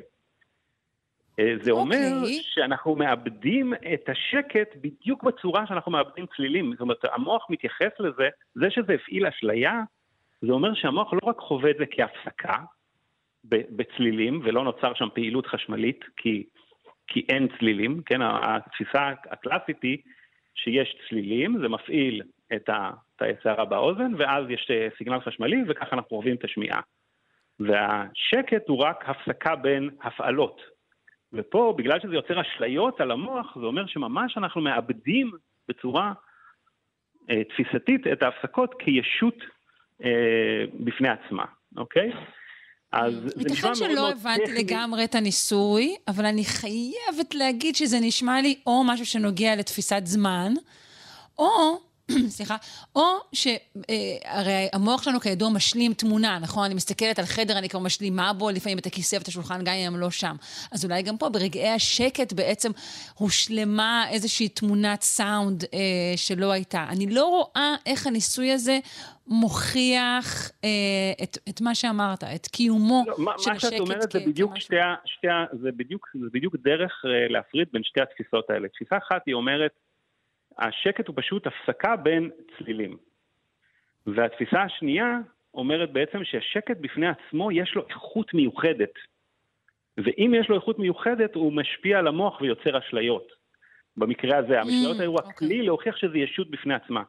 ואני מחבר את זה לדוגמאות שנתתי לך בהתחלה, אה, לעובדה שאני לא מקבל, כן, אם הייתי שם אותך במחל של חסך חושי, אה, אז העובדה שאין גירוי, אז היית אמורה לח, לח, לחוות, אוקיי, לא, את לא רואה ואת לא שומעת, אוקיי, בסדר, למה זה יוצר חוויה כל כך עמוקה על המוח? תחשבי שאם אחרי, ש, שאחרי שעה אתה חווה רוגע או חצי שעה, ואחרי עשר שעות זה שיטה, כאילו שיטת עינוי, אתה יכול לגרום למצב, זה ידוע כשיטת עינוי, אוקיי? אתה יכול לשבור אנשים, כמעט כל בן אדם, אם תשים אותו במצב של חסך, למה זה צריך לקרות? אתה היינו צריכים להיות מאוד, מאוד רגועים. צריך להיות רגועים במיוחד אחרי שמונה שעות. נכון, בדיוק, זה גם באמת מה שקורה, אם אתה במחל של חסך חושי אחרי חצי שעה, שעה. אחד הראשונים שתיארו את זה, זה ריצ'רד פיינמן, כן? בספר שלו, Are You Joking? האם אתה מתלוטץ, אדון פיינמן, את התופעה של להיות, אבל אם אתה ממשיך את התופעה הזאת, לאורך מעל עשר שעות, אנשים פשוט משתגעים. הזיות, פרנויה, זאת אומרת, לשקט יש ישות בפני עצמה, זה מה שניסו דרך שיטה כזאת של אשליות, שזו שיטה מאוד מקובלת בתפיסה, במחקר תפיסה, להראות כל מיני דברים, להראות uh, השפעה על המוח. מראים אתה... שלשקט יש, ישו, יש, לחסך חושי, יש ישות בפני עצמה, שהיא לא רק ההפסקה בין צלילים, או ההפסקה בין שני גירויים ראייתיים. דרך אגב, הדוגמה שאת נתת... אבל זה נבחן על הפסקות קצרות מאוד, השאלה היא האם הייתה נוצרת תוצאה אחרת מהפסקות ארוכות יותר. אוקיי, כמובן, תמיד, זה המחקר הראשון שצליח להוכיח שאנחנו תופסים בצורה ייחודית כישות, כמו שאנחנו תופסים שני צלילים מול צליל אחד כישות נפרדת, והם עשו סדרה של שבעה ניסויים כאלה, אז, אז הם, הם, הם הוכיחו ששקט בפני עצמו הוא ישות בפני עצמה, ויש יחסים בין אפיזודות של שקט. אוקיי, זה בעצם מה שהם ניסו להראות. אז כמובן, זה צעד ראשון, מחקר ראשון, שאי פעם הצליח להוכיח את הדבר הזה, ולכן... כמובן, עכשיו יכולים להיות הרבה מחקרי המשך, את צודקת, כרגע הם עשו את זה בעיקר לתפיסת זמן, האם זה תופס גם לדברים אחרים, וכו' וכו', בגלל זה נתתי את הדוגמה הזאת. וגם כמובן יש הרבה מאוד סוגים של שקט, האם הם הגיעו לשקט מוחלט שם? יש הרי את השקט שאנחנו חושבים שאנחנו בשקט, ואז מישהו מכבה את המזגן סוף סוף, אנחנו מבינים שרק עכשיו זה שקט, אבל גם זה לא שקט, כי גם, נכון? יש הרבה רמות של שקט. וזה היופי במחקר שהוא פורץ דרך, הוא פותח בעצם... תחום חדש של מחקר, שאפשר לשאול המון המון אה, שאלות לגביו, כן? אה, זה מתחבר לי לכל הנושא של מדיטציה, למשל. אנחנו יושבים בשקט, ומקשיבים למחשבות שאנחנו יודעים שיש רשת מיוחדת במוח, שמייצרת את המחשבות של העולם הפנימי שלנו, על העבר, על העתיד, ובמדיטציה יושבים בשקט, ובעצם מקשיבים למחשבות האלה, ולומדים לחזור להווה וכו', ויש איזה אפקט מאוד טוב על המוח, ומרגיע. ובעיקר לומדים כמה המחשבות האלו מרעישות בעצמן. בדיוק, זה גם סוג של רעש, כן? אז, אז זה, זה פתח, בוא ניתן לך עוד דוגמה, שבעיניי היא מרתקת, כן?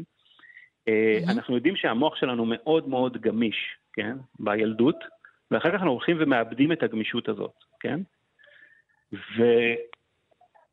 מחקרים במעבדה שלי הראו שכשאנחנו עוצמים את העיניים, או שאנחנו מציינים בסיטואציה של חסך חושי, המוח פתאום מקבל פלסטיות יתר, הוא פתאום חוזר להיות קצת כמו, גמיש, קצת כמו בילדות, לא עד כדי כך, אבל הרבה יותר, ובעצם אפשר ללמד אותו אחר כך דברים בצורה הרבה יותר יעילה, בעצם העובדה שאנחנו בסיטואציה של חסך חושי. למשל, אחד הניסויים שאנחנו אה, עושים כרגע במעבדה, והראינו אה, בעבר, אה, בשיתוף פעולה עם Harvard Medical School, שהיכולות אה, הזיכרון משתפרות באימון, אם אתה עושה אותו בחסך חושי, בתנאים של חסך חושי, שאין את ההפצצה הזאת של החוש, אה, של החוש ראייה למשל, או במקרה הזה שמיעה וכולי, ויש עכשיו ניסוי שרץ במעבדה שמנסה לראות האם דרך, אם אימון זיכרון בזמן חסך חושי, יכול לחזק את הרשת שעוברת ניוון עם הגיל, ועוברת ניוון באלציימר ודימנציה וכולי, אוקיי? כן. זאת אומרת שלחסך חושי, לעצם העובדה שאנחנו לא, יש, זה מין איזה סטייט, בעצם מה שהחוקרים פה ניסו להגיד, זה, זה מצב מיוחד של המוח, כשאין את הגירוי שמיעה או גירוי ראייה וכולי, זה לא הפסקה בין גירויים, אלא זה מצב קצת כמו השיר שהתחלתם איתו, The Sound of Sound, לשקט יש צליל מיוחד בפני עצמו. יש לו איכות ייחודית שהמוח מתייחס אליה כישות שיש לה חשיבות. וזה אני חושב מה שכל כך יפה במחקר הזה. זה כן, צעד זה ראשון שמוכיח מאוד. שזה באמת אה, ישות בפני עצמה שיש לה השפעה ייחודית על המוח שלנו. אז במקרה כן. שלהם זה, אה, זה אשליות. זאת אומרת, אפיזודות של שקט יכולות ליצור אשליות על המוח, יחסים בין שקט, יחסים שונים, אורכים, אורכים שונים של שקט במקרה הזה. במקרה של חסך חושי, אז זמנים קצרים לעומת זמנים ארוכים של חסך חושי, יכולים ליצור אפק, אפקט שזה פשוט שקט, כן? זה שקט של חוש הראייה וחוש השמיעה, זה חסך חושי. השקט הזה יש לה איכות מיוחדת על המוח, והוא גורם לתופעות, ובזמנים מסוימים זה יוצר אפילו תופעות הפוכות, זאת אומרת, זה ממש ישות בפני עצמה, זה לא רק העובדה ש... אני לא מראה לך או לא משמיע לך מוזיקה, אלא לשקט עצמו יש איזו איכות מיוחדת בפני עצמה. או במקרה של הניסויים כן, שלנו, שמראים על... שאין גירוי חושי, גורם למוח להיות איזה סטייט שהוא פתאום הרבה יותר רגיש לגמישות, והרבה יותר יכול ללמוד ולהשתנות, שזה גם תחום מרתק, כאילו בעצם שיטות. תחום מרתק שיש אולי להביא או לכלל ידיעת משרד החינוך, שכן שקט הוא לא הדבר שכיתות הלימוד מצטיינות בו, אני חושבת. לגמרי, והאמת היא שיש פרויקט מדהים באוניברסיטת רייכמן, בהובלת נווה לויד בינול, שנקרא בתי ספר סגול, תרומה מסמי סגול, שמכניס את כל הנושא של מדיטציה, של להיות בשקט וזמנים שאין רעש מסביב, לתוך כיתות הלימוד, ומאפשר לילדים להיות קצת כמה דקות בסיטואציה של סיילנס, של שקט, וללמוד להשתמש בזה בצורה נכונה ומטיבה, והאפקטים הם מדהימים על הסטודנטים ועל התלמידים במקרה הזה, מדהימים. בבתי ספר שהם פשוט עושים תהליך מול, מול המורים, מול הצוות, והמורים באים ומעבירים את הדברים האלה, ויש לזה אפקט מדהים. עוד פעם, זה עוד סוג, מדיטציה זה עוד סוג של סיילנס, של שקט, שאתה יכול ללמוד, להשתמש בו, לעבוד איתו בצורה מטבע. בצורה שתשפר לך את המצב המוחי, את המצב הנפשי. אז כן, את לגמרי צודקת. אני חושב ש... תראה, יש המון המון פער בין מה שאנחנו יודעים במדע ליישום שלו בשטח. ולכן כל, כל מאמץ לתרגם מדע כזה שנשמע שמו שאלה חצי פסיכולוגית, חצי נורוסיינס, חצי פילוסופית אפילו, תראי כמה, כמה יישומים, לטובה או לרעה, גם דיברנו על זה כשיטת עינויים, אם עושים את זה לאורך, בצורה לא, שלא מלמדים את האנשים ועושים את זה לאורך יותר מדי זמן. כמו כל טכנולוגיה או כל גישה, אתה יכול להשתמש בה לטובה או לרעה, אבל יש פה פוטנציאל עצום. והאתגר הכי גדול זה ליישם את זה בשטח, אם זה כמו שהצעת במערכת החינוך, אם זה דרך טכנולוגיות וכו' וכו'. הפער הזה תמיד לוקח, המון, לוקח זמן בין התובנות והתגליות ליישום בשטח, אז כל מאמץ כזה כן. הוא בעיניי מאוד מבורך. נכון, זה מאמר מעניין. אה, אולי יפתח את מדעי הדממה. אני מודה לך מאוד, פרופסור אמיר עמדי. כן, מייסד וראש מכון איפצ'ר למוח קוגניציה וטכנולוגיה באוניברסיטת רייכמן, ומדען ראשי, הוא מייסד שותף בחברת רמפי. היה תענוג לשוחח איתך, הייתי מסיימת בלפחות עשר שניות של שתיקה, אבל אין לנו זמן. וואי, זה רעיון מעולה. בוא נעשה שלוש שניות של שתיקה, ותודה שרק. אוקיי, מעכשיו.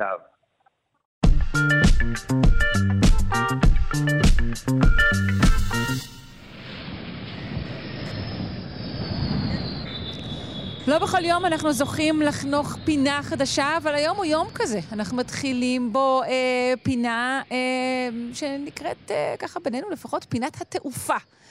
אותה יוביל ניצן סדן, הוא חוקר היסטוריה של התעופה, הוא בעל תואר קברניט שמתפרסם בכלכליסט. שלום. בוקר טוב. בוקר אור. אנחנו רוצים כבר להתחיל במשהו מקומם. וזה אייג'יזם. אנחנו רוצים לדבר היום, כן, רוצים לדבר על הזדקנות מטוסים. כן. תגיד, מכוניות אנחנו מחליפים לעתים תכופות, לפחות מי שיכול מאיתנו, אבל מטוסים, נדמה לי שאנחנו מחליפים לעתים הרבה הרבה יותר רחוקות. כן, למעשה רק השבוע חגג ה-אף שש עשרה ארבעים וחמש שנה. ארבעים וחמש שנה לאותו המטוס פחות או יותר? זה העניין, זה ארבעים וחמש שנה לכניסה שלו לשירות מבצעי, וזה מטוס שאנחנו רואים שגם היום הוא טס נהדר, הוא גאוות עוצמתו של חיל האוויר, ולמשל חילות אוויר כמו של אוקראינה נלחמו קשה קשה כדי שהאמריקאים ימכרו להם אחד.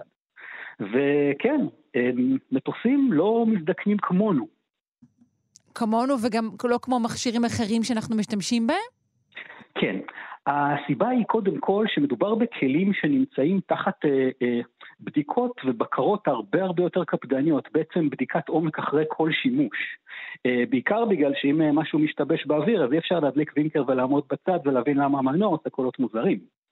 והעניין הוא שמטוסים, קודם כל יש כאן שתי חלוקות שונות, יש הזדקנות של מטוסים צבאיים והזדקנות של מטוסים אזרחיים. מטוסים צבאיים הזדקנים בעצם לפי שחיקה שהיא שחיקה טבעית, ולפי הצורך וה, וההתאמה שלהם למציאות בשטח. עכשיו, כל הכלים שלהם, כל הרכיבים שלהם נבנו ככה שאפשר להחליף אותם בבסיס. וכל עוד יש מספיק חלפים, אפשר להמשיך לטוס. כמה שעות טיסה, נגיד, מחזיק אף שש עשרה או אף חמש עשרה? זהו, אף שש עשרה למשל, תוכנן במקור להחזיק כ-ארבעת אלפים שעות, זה המכרז שחברת General Dynamics שפיתחה אותו ניגשה אליו, והחברה החליטה שהיא רוצה לסנזר את הפנטגון, אז בנתה מטוס שיכול להחזיק גם שמונת אלפים שעות. נהיינו שהדורות היותר מאוחרים של המטוס, בגלל שיפורים בחומרים, בבקרת איכות, והרבה אלמנטים אחרים, יכולים להחזיק גם שתים עשרה וארבע עשרה אלף שעות טיסה. רגע, אבל אתה אומר לי שיש יחידה, מטוס ספציפי, ש... ש... איך אומרים את זה אצלכם? עלה לאוויר אה, לפני עשרות שנים, והוא הוא עדיין אה, נמצא ומעופף, שוב, אחרי שהחליפו לו חלפים וכו' וכו', אבל המטוס עצמו עדיין אה, אה, בפעולה? קודם כל כן, יש כלים, יש חילות אוויר שלא ממהרים אה, להחליף את הכלים שלהם, פשוט בגלל אה, ששיעור השחיקה שלהם יחסית נמוך. גם בגלל שהכלים טסים פחות, גם בגלל שהחיילות עצמם מתאמנים פחות, וגם בגלל שמבחינת צורך מבצעי, לא צריך להביא מטוס חדש, לא צריך לתת לו יכולות חדשות. אוקיי. אני חושב שאחת הדוגמאות שאני הכי אוהב, זה צפון קוריאה, שיש לה מטוסי מיג חמש עשרה, זה מטוסים משנות ה-ארבעים, שעדיין טסים שם בתפקידים של אימון והדרכה, למשל. אבל, אתה יודע, גורמים לנו לפחות לגבי... מכוניות, אבל בעצם לגבי כל דבר שיש לנו, גורמים לנו לחשוב שהחידושים הם הכרחיים, ושהם גם יכולים להמשיך כל הזמן, שאפשר לשפר את הדברים עוד ועוד ועוד, לעשות אותם יותר מהירים, יותר אווירודינאיים, יותר משוכללים, יותר צבעוניים. אז כל הדבר הזה של העוד ועוד ויותר ויותר, הוא, הוא פחות קורה בתחום התעופה? זה לא שזה פחות קורה, קודם כל חשוב להבדיל פה באמת בין תעופה צבאית ואזרחית, הם, כשבונים עכשיו מטוס חדש, בונים אותו כדי להתאים להרבה צרכים שאמורים להשתמר גם שנים קדימה. ומכינים מראש חללים למקומות שבהם אפשר יהיה להכניס ציוד חדש אם יצטרך, וכיום, כאשר מתכננים מטוסים בעשורים האחרונים, בונים אותם גם ככה שהתוכנה שלהם תהיה הרבה יותר גמישה, ולכן אפשר יהיה לעשות שינוי לרכיב, לצורת ההתנהגות של רכיב קיים, ולא נצטרך עכשיו לשים שם חומרה חדשה, מה שייקר את העסק ויעכב אותו מאוד. מטוסים מכונות מאוד רגישות. עכשיו, הם עומדים אבל תחת הרבה מאוד לחצים פיזיקליים מטורפים. לא צריך פשוט להחליף הכל, כל כמה זמן. זהו, זה העניין. הם, הם נמצאים תחת לחצים מאוד מאוד גדולים, אבל הם תוכננו לכך. ופה אגב מאוד מאוד בולט ההבדל בין מטוסים אזרחיים ומטוסים צבאיים. מטוסי הנוסעים שלוקחים אותנו לחול, הם בעצם צינור אלומיניום חלול. הם בעצם נמצאים תחת... אתה הכי מרגיע אותי עכשיו, תודה. לא, אל תדאגי, זה ייגמר טוב, אני מבטיח. הקטע עם הכלים האלה, זה שבעצם מודדים להם גם שעות עבודה, וגם מחזורי טיסה. כלומר, כל פעם שהמטוס המריא, עבר דיחוס, על מנת שאנחנו נוכל לנשום, להתחשב בלחץ שנמצא מחוץ לכלי, וביצע נחיתה. כי בכל תהליך כזה בעצם הגוף מתכווץ ומתרחב, עובר לחצים מאוד מאוד גדולים, וכל ה, כל הנקודות הרגישות, כל נקודות הקריסה האפשריות, הכל נמצא בעצם תחת פיקוח. כל פעם שהכלי נוחת, מישהו בודק שהכל איתו בסדר. אבל נגיד מודדים, הזדקנות ל... של מטוס, היא משנה נגיד, אם הוא טס גבוה יותר לאורך תקופה, למשל, דברים כאלה? עקרונית, גם מטוסים צבאיים וגם מטוסי נוסעים משייטים בגובה שבו מתבצע, יש, ישנם הפרשי לחץ שמאוד מאוד משפיעים על, ה, על המבנה שלהם. ומתוך זה נגזרות בעצם שעות הטיסה המקסימליות שצריך, שיכול כל כלי כזה לעבור, מספר המחזורים, כלומר מספר הדיחוסים שהוא יכול לעבור, וכשמגיעים לנקודה שבה את כל הרכיבים כבר החליפו בגלל בלי, שחיקה וכו', והגוף הוא זה שמתחיל להראות סימנים של בעיות, אז החברה צריכה להחליט, או חיל האוויר צריך להחליט, האם לוקחים עכשיו לתקן את השאסי, או לא, או שמחליפים את המטוס. מטוסים יכולים להמשיך לטוס כל עוד יש לנו כסף, כל עוד יש לנו גם כסף וגם אהבה לתת להם. ככה אגב, יש מטוס שנמצא נכון לגבי הרבה מאוד דברים. לא, יש בארצות הברית מטוס, אה, שאני לא בטוח שבארצות הברית, אני חושב שיכול להיות שהיה בצרפת, הוא עבר לארצות הברית. אה, מטוס אה, שטס מאז אלף תשע מאות ותשע. יש לו חלפים, יש אנשים שאוהבים אותו, מטפלים בו, דואגים בו, טס. טס, אוקיי, זה רק כזה בחצר של מישהו, נכון? מקיף, תה, מקיף את החצר וחוזר, כן? אה, לא, כמובן, זה לא כלי שאמור לעשות משהו יותר כן. ממפגנים אה, מאוד מאוד אה, מדודים. אה, אבל אה. הנקודה היא שאלה כלים שלמרות שהם יכולים להיות מאוד זקנים. שוב, יכול להיות שהמטוס שה, שלקח, אה, שלקח אדם לטיול אחרי צבא, ייקח גם את הבן שלו לטיול אחרי צבא. זה מה שרצי לשאול, כשאנחנו עולים היום, אנחנו אה, באמצע, לקראת של היי אוגוסט, אה, המונים מאיתנו עדיין טסים, בערך פני כמה המטוסים שאנחנו עולים עליהם? זהו, זה משתנה מאוד מחברת תעופה לחברת תעופה. אני יכול להגיד שקיימים מטוסים שהם בני עשרים וחמש, שלושים ויותר, וכבר עברו הרבה מאוד מחזורי טיסה, ועשרות אלפי שעות טיסה, והם טסים נהדר.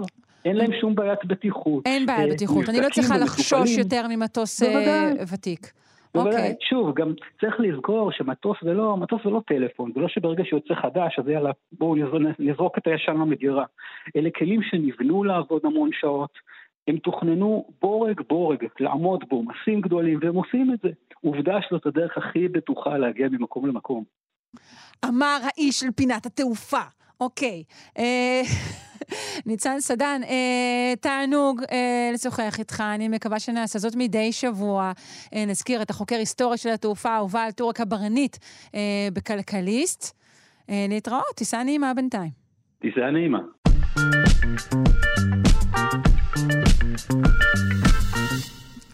אנחנו נשארים בענייני תעופה, אה, ואנחנו עוברים אה, למפעם מעופף.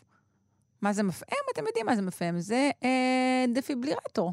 אה, פשוט מילה קצרה יותר, ואולי אה, בסך הכל טובה יותר. אה, נפנה לרן שטוב, בוגר תואר ראשון בעיצוב תעשייתי בבצלאל. שלום. שלום, שלום. אה, אתה אה, סיימת את, אה, את, את חוק לימודיך ממש עכשיו, נכון? ואתה מציג בתערוכת הבוגרים של התואר הראשון בעיצוב תעשייתי? נכון מאוד. אה, התערוכה פתוחה עוד האמת השבוע האחרון אה, עד יום שישי. ובעצם זה החלק האחרון שעוד יהיה ניתן לראות את כל הבוגרים של כל המחלקות שיש בבצלאל, ואני באמת סיימתי את התואר שלי בעיצוב תעשייתי בבצלאל. אז נאיץ במאזיננו, הבנתי שזאת תערוכה כרגיל כמו כל שנה ענקית ומעניינת, אז באמת עד יום שישי הזה. נכון, מעבר לזה שזה גם בקמפוס החדש, שזה בכלל אירוע מעניין במרכז העיר, אז אני אוסיף ואשדרג את זה בכלל. נכון, קל יותר גם להגיע. אז אתה בעצם עיצבת דפיברילטור מעופף? נכון מאוד, בדיוק. אוקיי, בוא תסביר. אז בעצם במהלך הפרויקט שלי, בחרתי, במהלך הלימודים שלי לפרויקט הגמר, בחרתי להתעסק בדפיברילטור או מפעם, כפי שאמרת בעברית, מעופף. זאת אומרת, הגעתי לשני הדברים האלה משני סיפורים אישיים. בקשר לדפיברילטור, הסיפור האישי הוא בשנת אלפיים וארבע, אבא שלי נפטר מדום לב בהרי ירושלים ברכיבה על אופניים. אוי, מסתר תשמוע. ובעצם יצא אליו אמבולנס, שהאמבולנס התהפך בדרכו, ובעצם היה לו קשה להגיע כי אין מה לעשות, תוואי שטח כזה או אחר לא מיועד בהכרח לאמבולנס, ובעצם האי-יכולת של, של האמבולנס להגיע באזור הזה הייתה בעייתית, ובעצם כנראה שאם היה מגיע... אם היה מפעם באזור, בעצם אביך היה ניצל, אולי. בדיוק, וואו. יכול להיות. זאת אומרת, יכול להיות שזה היה מגדיל את הסיכויים להציל אותו. כן. בהיותי מישהו שמכיתה ב' כבר מטיס טיסנים, וגם היום בעבודה שלי אני משחק עם כל מיני, אני אקרא לזה, מעופפים למיניהם, כל מיני כלי טייס, מזלטים ורחפנים.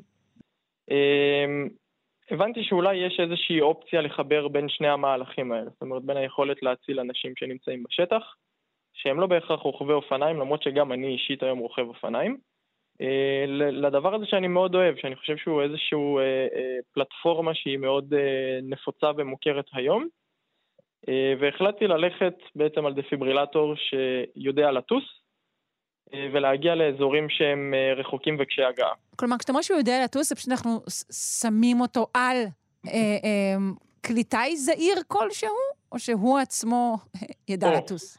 עכשיו, אני, אני, כמו שאמרת ואמרת נכון, אני הצבתי אה, מפעם מעופף.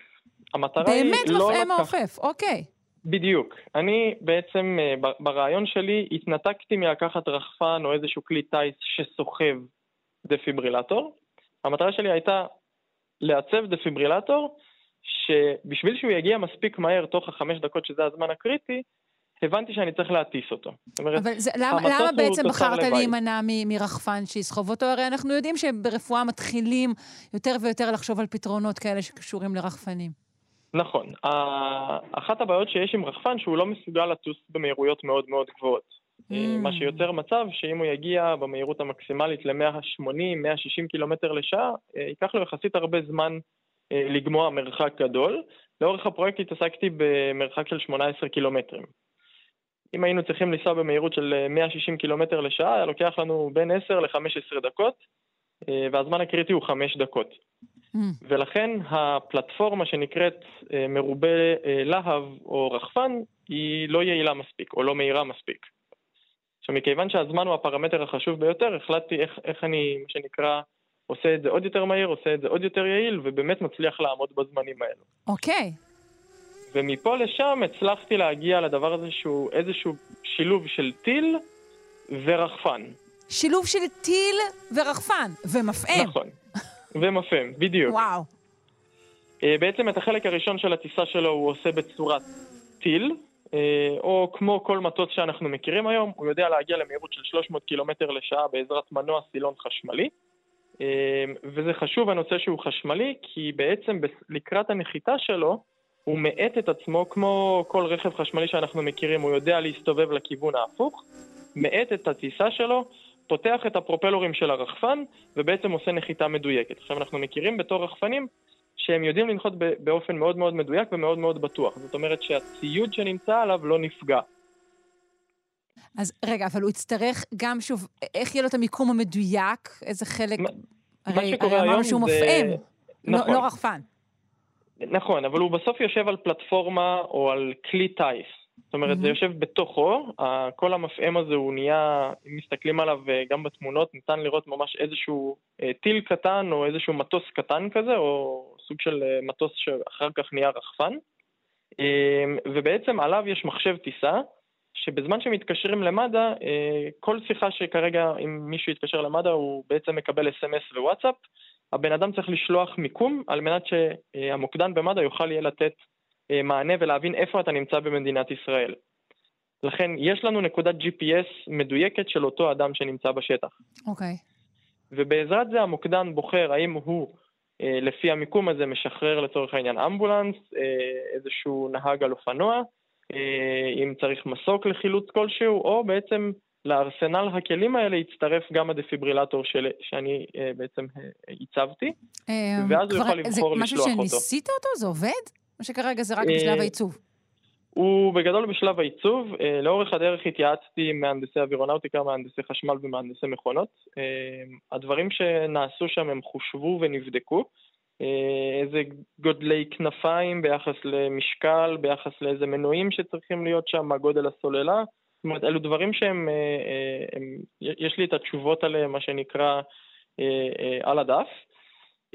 הוא לא טס, כיוון שזה בסוף פרויקט של one man show, מה שנקרא, גם צריך לחשוב, גם צריך לייצר משהו, גם צריך להציג, אז היה לי קשוח להגיע למצב שהוא ממש מעופף. אבל כן, כן, מן הסתם חישבת, אתה יודע, את ממה הוא יהיה עשוי, כדי שהמשקל שלו יהיה קל, את המבנה שלו, מנועים, אוקיי, הבנתי. בדיוק. זאת אומרת, כל המנועים וכל הדברים שהלכתי איתם לאורך הדרך, ומה שנקרא הציוד הנלווה הזה, שיגרום לו לטוס, הוא הציוד האמיתי שאמור להיות במוצר הסופי. טוב, ומי שמגיע לתערוכה, מה הוא רואה? סרטון הדגמה? הוא רואה את המוצר עצמו? מה הוא רואה? אז א', קיימים על ה... בעמדה שאני מציג בשני אובייקטים כאלו, אחד שהוא ממש עם המנועים הנכונים, ועם גם בצורה הוויזואלית יש עליו צבעוניות שהיא תואמת את העניין, ולאדום מונח מודל, ממש מודל שניתן להרים ולהרגיש איך מרגיש ארבע וחצי קילו, או איך מרגיש מפעם מעופף. ממש שיש זו תחושה להרגיש את, ה, את הדבר הזה. יפה מאוד. אז נאחל לך בהצלחה, רן שטוב, עם המפעם המעופף ובכלל בכל מה שתעשה, ונזכיר שוב שניתן לראות את העבודה, את ההמצאה שלך אפילו, בתערוכת בוגרי בצלאל, שפתוחה עד סוף השבוע הזה. תודה רבה. נכון. תודה רבה רבה. להתראות ביי. להתראות.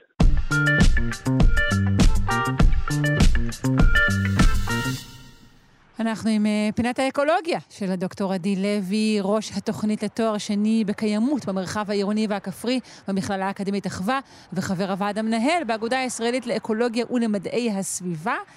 ואנחנו רוצים לדבר היום על טעינה דו-כיוונית בין רכב חשמלי לרשת החשמל. כלומר, בעצם אנחנו שואלים, למה שמשהו גדול ומכובד וחשמלי, כמו רכב חשמלי, פשוט ישב לפחות חצי מהזמן שלו, ולא יעשה כלום, נכון? כן, היי, בוקר טוב. היי. באמת, אנחנו, אנחנו נדבר היום על רכבים חשמליים, אבל על פן אחר של רכבים חשמליים. אנחנו רגילים לצד הלוקח בעצם, זה שלוקח את החשמל מהרשת, מעלה את צריכת החשמל. אמנם רכבים חשמליים יש להם פוטנציאל להפחית דרמטית את זיהום האוויר במרחב הבנוי, אבל עדיין הם צורכים חשמל, ואנחנו צריכים לייצר עודף של חשמל, ואם הוא לא מגיע ממקורות מתחדשים, אז אנחנו עלולים לייצר יותר זיהום במוקדי הייצור, בתחנות הכוח, ניתן לטפל בזה, אבל גם יש לזה עלויות מאוד גבוהות, אבל מסתבר שבקליפורניה נמצאים צעד אחד לפנינו, כרגיל, מבחינה סביבתית, האמת לפני כל העולם, ובעצם מקדמים הצעת חוק חדשה שתחייב את כל הרכבים החשמליים שימכרו בקליפורניה החל מ-אלפיים עשרים ושבע להיות בעלי יכולת טעינה דו-כיוונית, מה שנקרא וי טו ג'י, Vehicle to Grid. זאת טכנולוגיה שמאפשרת כמובן לטעון את הרכב מרשת החשמל, אבל גם באמצעות עמדת טעינה מנוהלת, מנוהלת מרחוק, גם לתרום לרשת חשמל, כאשר יש צורך שצריך לגבות את המערכת, או שיש הפסקות חשמל. רגע, רגע, זאת אומרת שנוכל להשתמש, נגיד אם האוטו שלי טעון בחשמל, אבל יש לי הפסקת חשמל בבית, לצורך העניין, אני אוכל לחבר את האוטו ולהשתמש בחשמל שיש בו? על מה מדובר? כן, בדיוק. קודם כל, כבר היום, אבל מדובר פה ברמת הרשת. כבר היום יש בחלק מהמכוניות החשמליות מנגנון כזה שמאפשר בעצם גם לקבל חשמל מהרכב, זאת אומרת שבישראל זה פחות רלוונטי, אבל במדינות עם רגולציה אחרת, אם יש לך בית פרטי ואת רוצה לקחת חשמל מהרכב כמצבר, אז זה אפשרי. אבל פה מדובר באמת על לחייב את כל הרכבים אה, להכיל את המנגנון הזה, גם לעשות התאמות ברשת החשמל, וקליפורניה אה, בכלל חושבת על זה, מכיוון שיש להם בעיות מאוד קשות בהספקת החשמל, אה, והם רוצים לצמצם לחלוטין אה, את השימוש ב, אה, באנרגיות מזהמות. זאת אומרת, עד עשרים שלושים וחמש, הם רוצים שהחשמל יגיע ממקורות דלים בפחמן, וסליחה, עד עשרים שלושים וחמש הם ימכרו רק מכוניות חשמליות בקליפורניה, בלי מכוניות עם מנוע בעירה פנימי בכלל, ועד עשרים ארבעים וחמש הם מתכננים שכל החשמל, מאה אחוז מהחשמל יגיע ממקורות דלים בפחמן, זאת אומרת אנרגיית שמש, אנרגיית רוח, אנרגיית מים ואנרגיה גרעינית, ובעצם מדובר פה על מהפכה שצריך לתמוך בה, כמו שאנחנו יודעים, אנרגיות מתחדשות, למשל משמש ורוח, הן לא רציפות, יש לנו שמש ביום, השיא בצהריים, השיא של הצריכה הוא דווקא בערב, בשעות הערב המוקדמות, אנרגיית רוח קצת יותר מתאימה לזה, אבל הכמויות שאפשר לייצר מרוח הן יותר קטנות, בטח אצלנו, ולכן צריך, המערכות האלה צריכות תמיכה, או של תחנת כוח פחמית או, או גזית או, או משהו נוסף, לשעות השפל, לשעות שבהן הן לא, לא מייצרות, ולחלופין מתקני אנרגיה, אגירה של אנרגיה בדרכים שונות, ובעצם ההסתכלות פה היא על אותן מכוניות חשמליות, כ, לא כמכונית אחת, כן, כמיליון מכוניות חשמליות, כאיזשהו מאגר אנרגיה שאפשר להיעזר בו, כמובן בהסכמה, כמובן תוך פיצוי משמעותי, פיילוטים שעושים ממש עכשיו, התחילו ב-עשרים עשרים ושתיים, התחילו פיילוטים של וי טו ג'י, בעצם, ומדובר על הכנסות שנתיות של כ-שלושת אלפים עד ארבעת אלפים דולר בשנה לכל בעל רכב כזה, שלוקח חלק בתוכנית.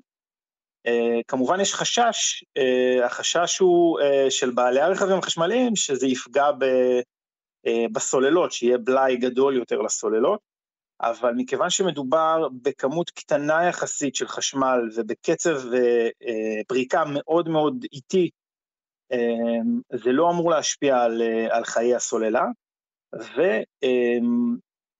ו, ובכל מקרה המטרה היא שיהיה אפשר להגדיר, שכל בעל רכב חשמלי כזה בקליפורניה יוכל להגדיר כמה הוא רוצה, אם הוא מוכן לתת עשרה אחוז, חמישה עשר אחוז, עשרים אחוז מה, מה, מה שטעון אצלו כרגע מהסוללה לטובת הרשת, במידה והרשת צריכה את זה. זאת אומרת, כל העניין הזה, וי טו ג'י קראת לזה, נכון? Vehicle to Grid, כן. זה נכון. משהו שהוא עובד רק בכמויות גדולות, נכון? זאת אומרת, זה, עם הרבה מאוד רכבים, לוקחים חלק בדבר הזה, יש לזה איזושהי משמעות, תקן אותי אם אני טועה. כן, אם נסתכל על ישראל למשל, אז אצלנו השנה כבר אנחנו ב-שישה עשר אחוז מהמחירות של רכבים חשמליים, של, של רכבים בכלל, של רכבים חשמליים. חשמליים מתוך סך כל המחירות של רכבים חדשים. מתוך סך כל המחירות, כן. נכון, של רכבים החדשים.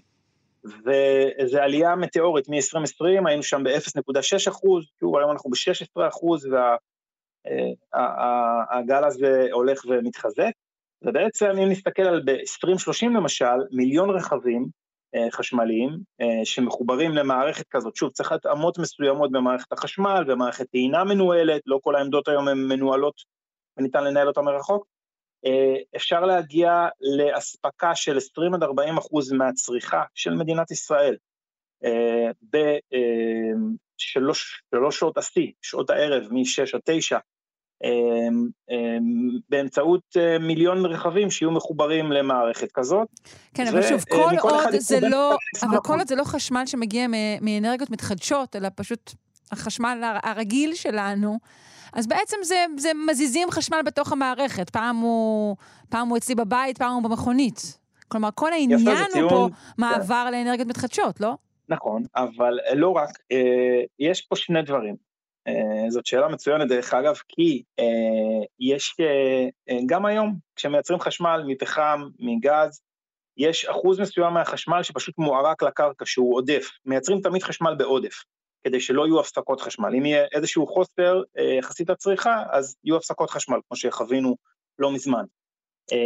ולכן, תמיד באופן קבוע, יש עודף של ייצור חשמל, בטח בשעות הצהריים, וגם בשעות הלילה, ולכן בשעות הלילה החשמל הוא זול יותר מאשר בשעות היום, כי אף אחד לא רוצה להדמים תחנות כוח לחלוטין, אלא הן ממשיכות לייצר בכמות מאוד קטנה, והחשמל הזה בחלקו מתבזבז, ולכן הוא זול יותר.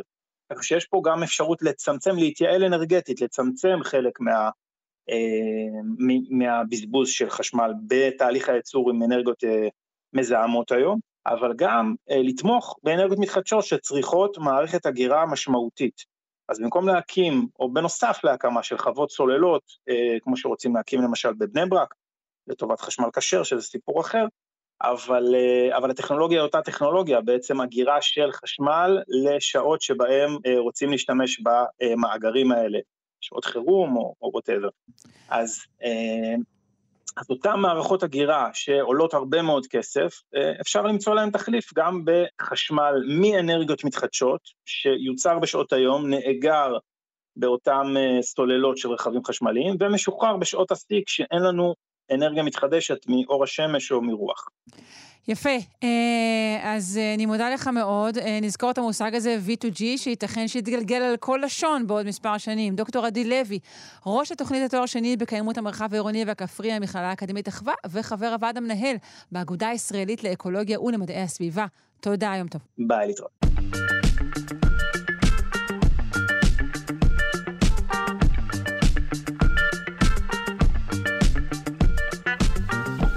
עד כאן שלושה שיודעים להיום, תוכנית שערכה אלכס לויקר, שהפיקה תמר בנימין, על הסיוע עדי קליגר, על הביצוע הטכני שרון לרנר, אני שרון קנטור, מזכירה לכם שידור החוזר בשעה שמונה בערב, המשך יום נעים.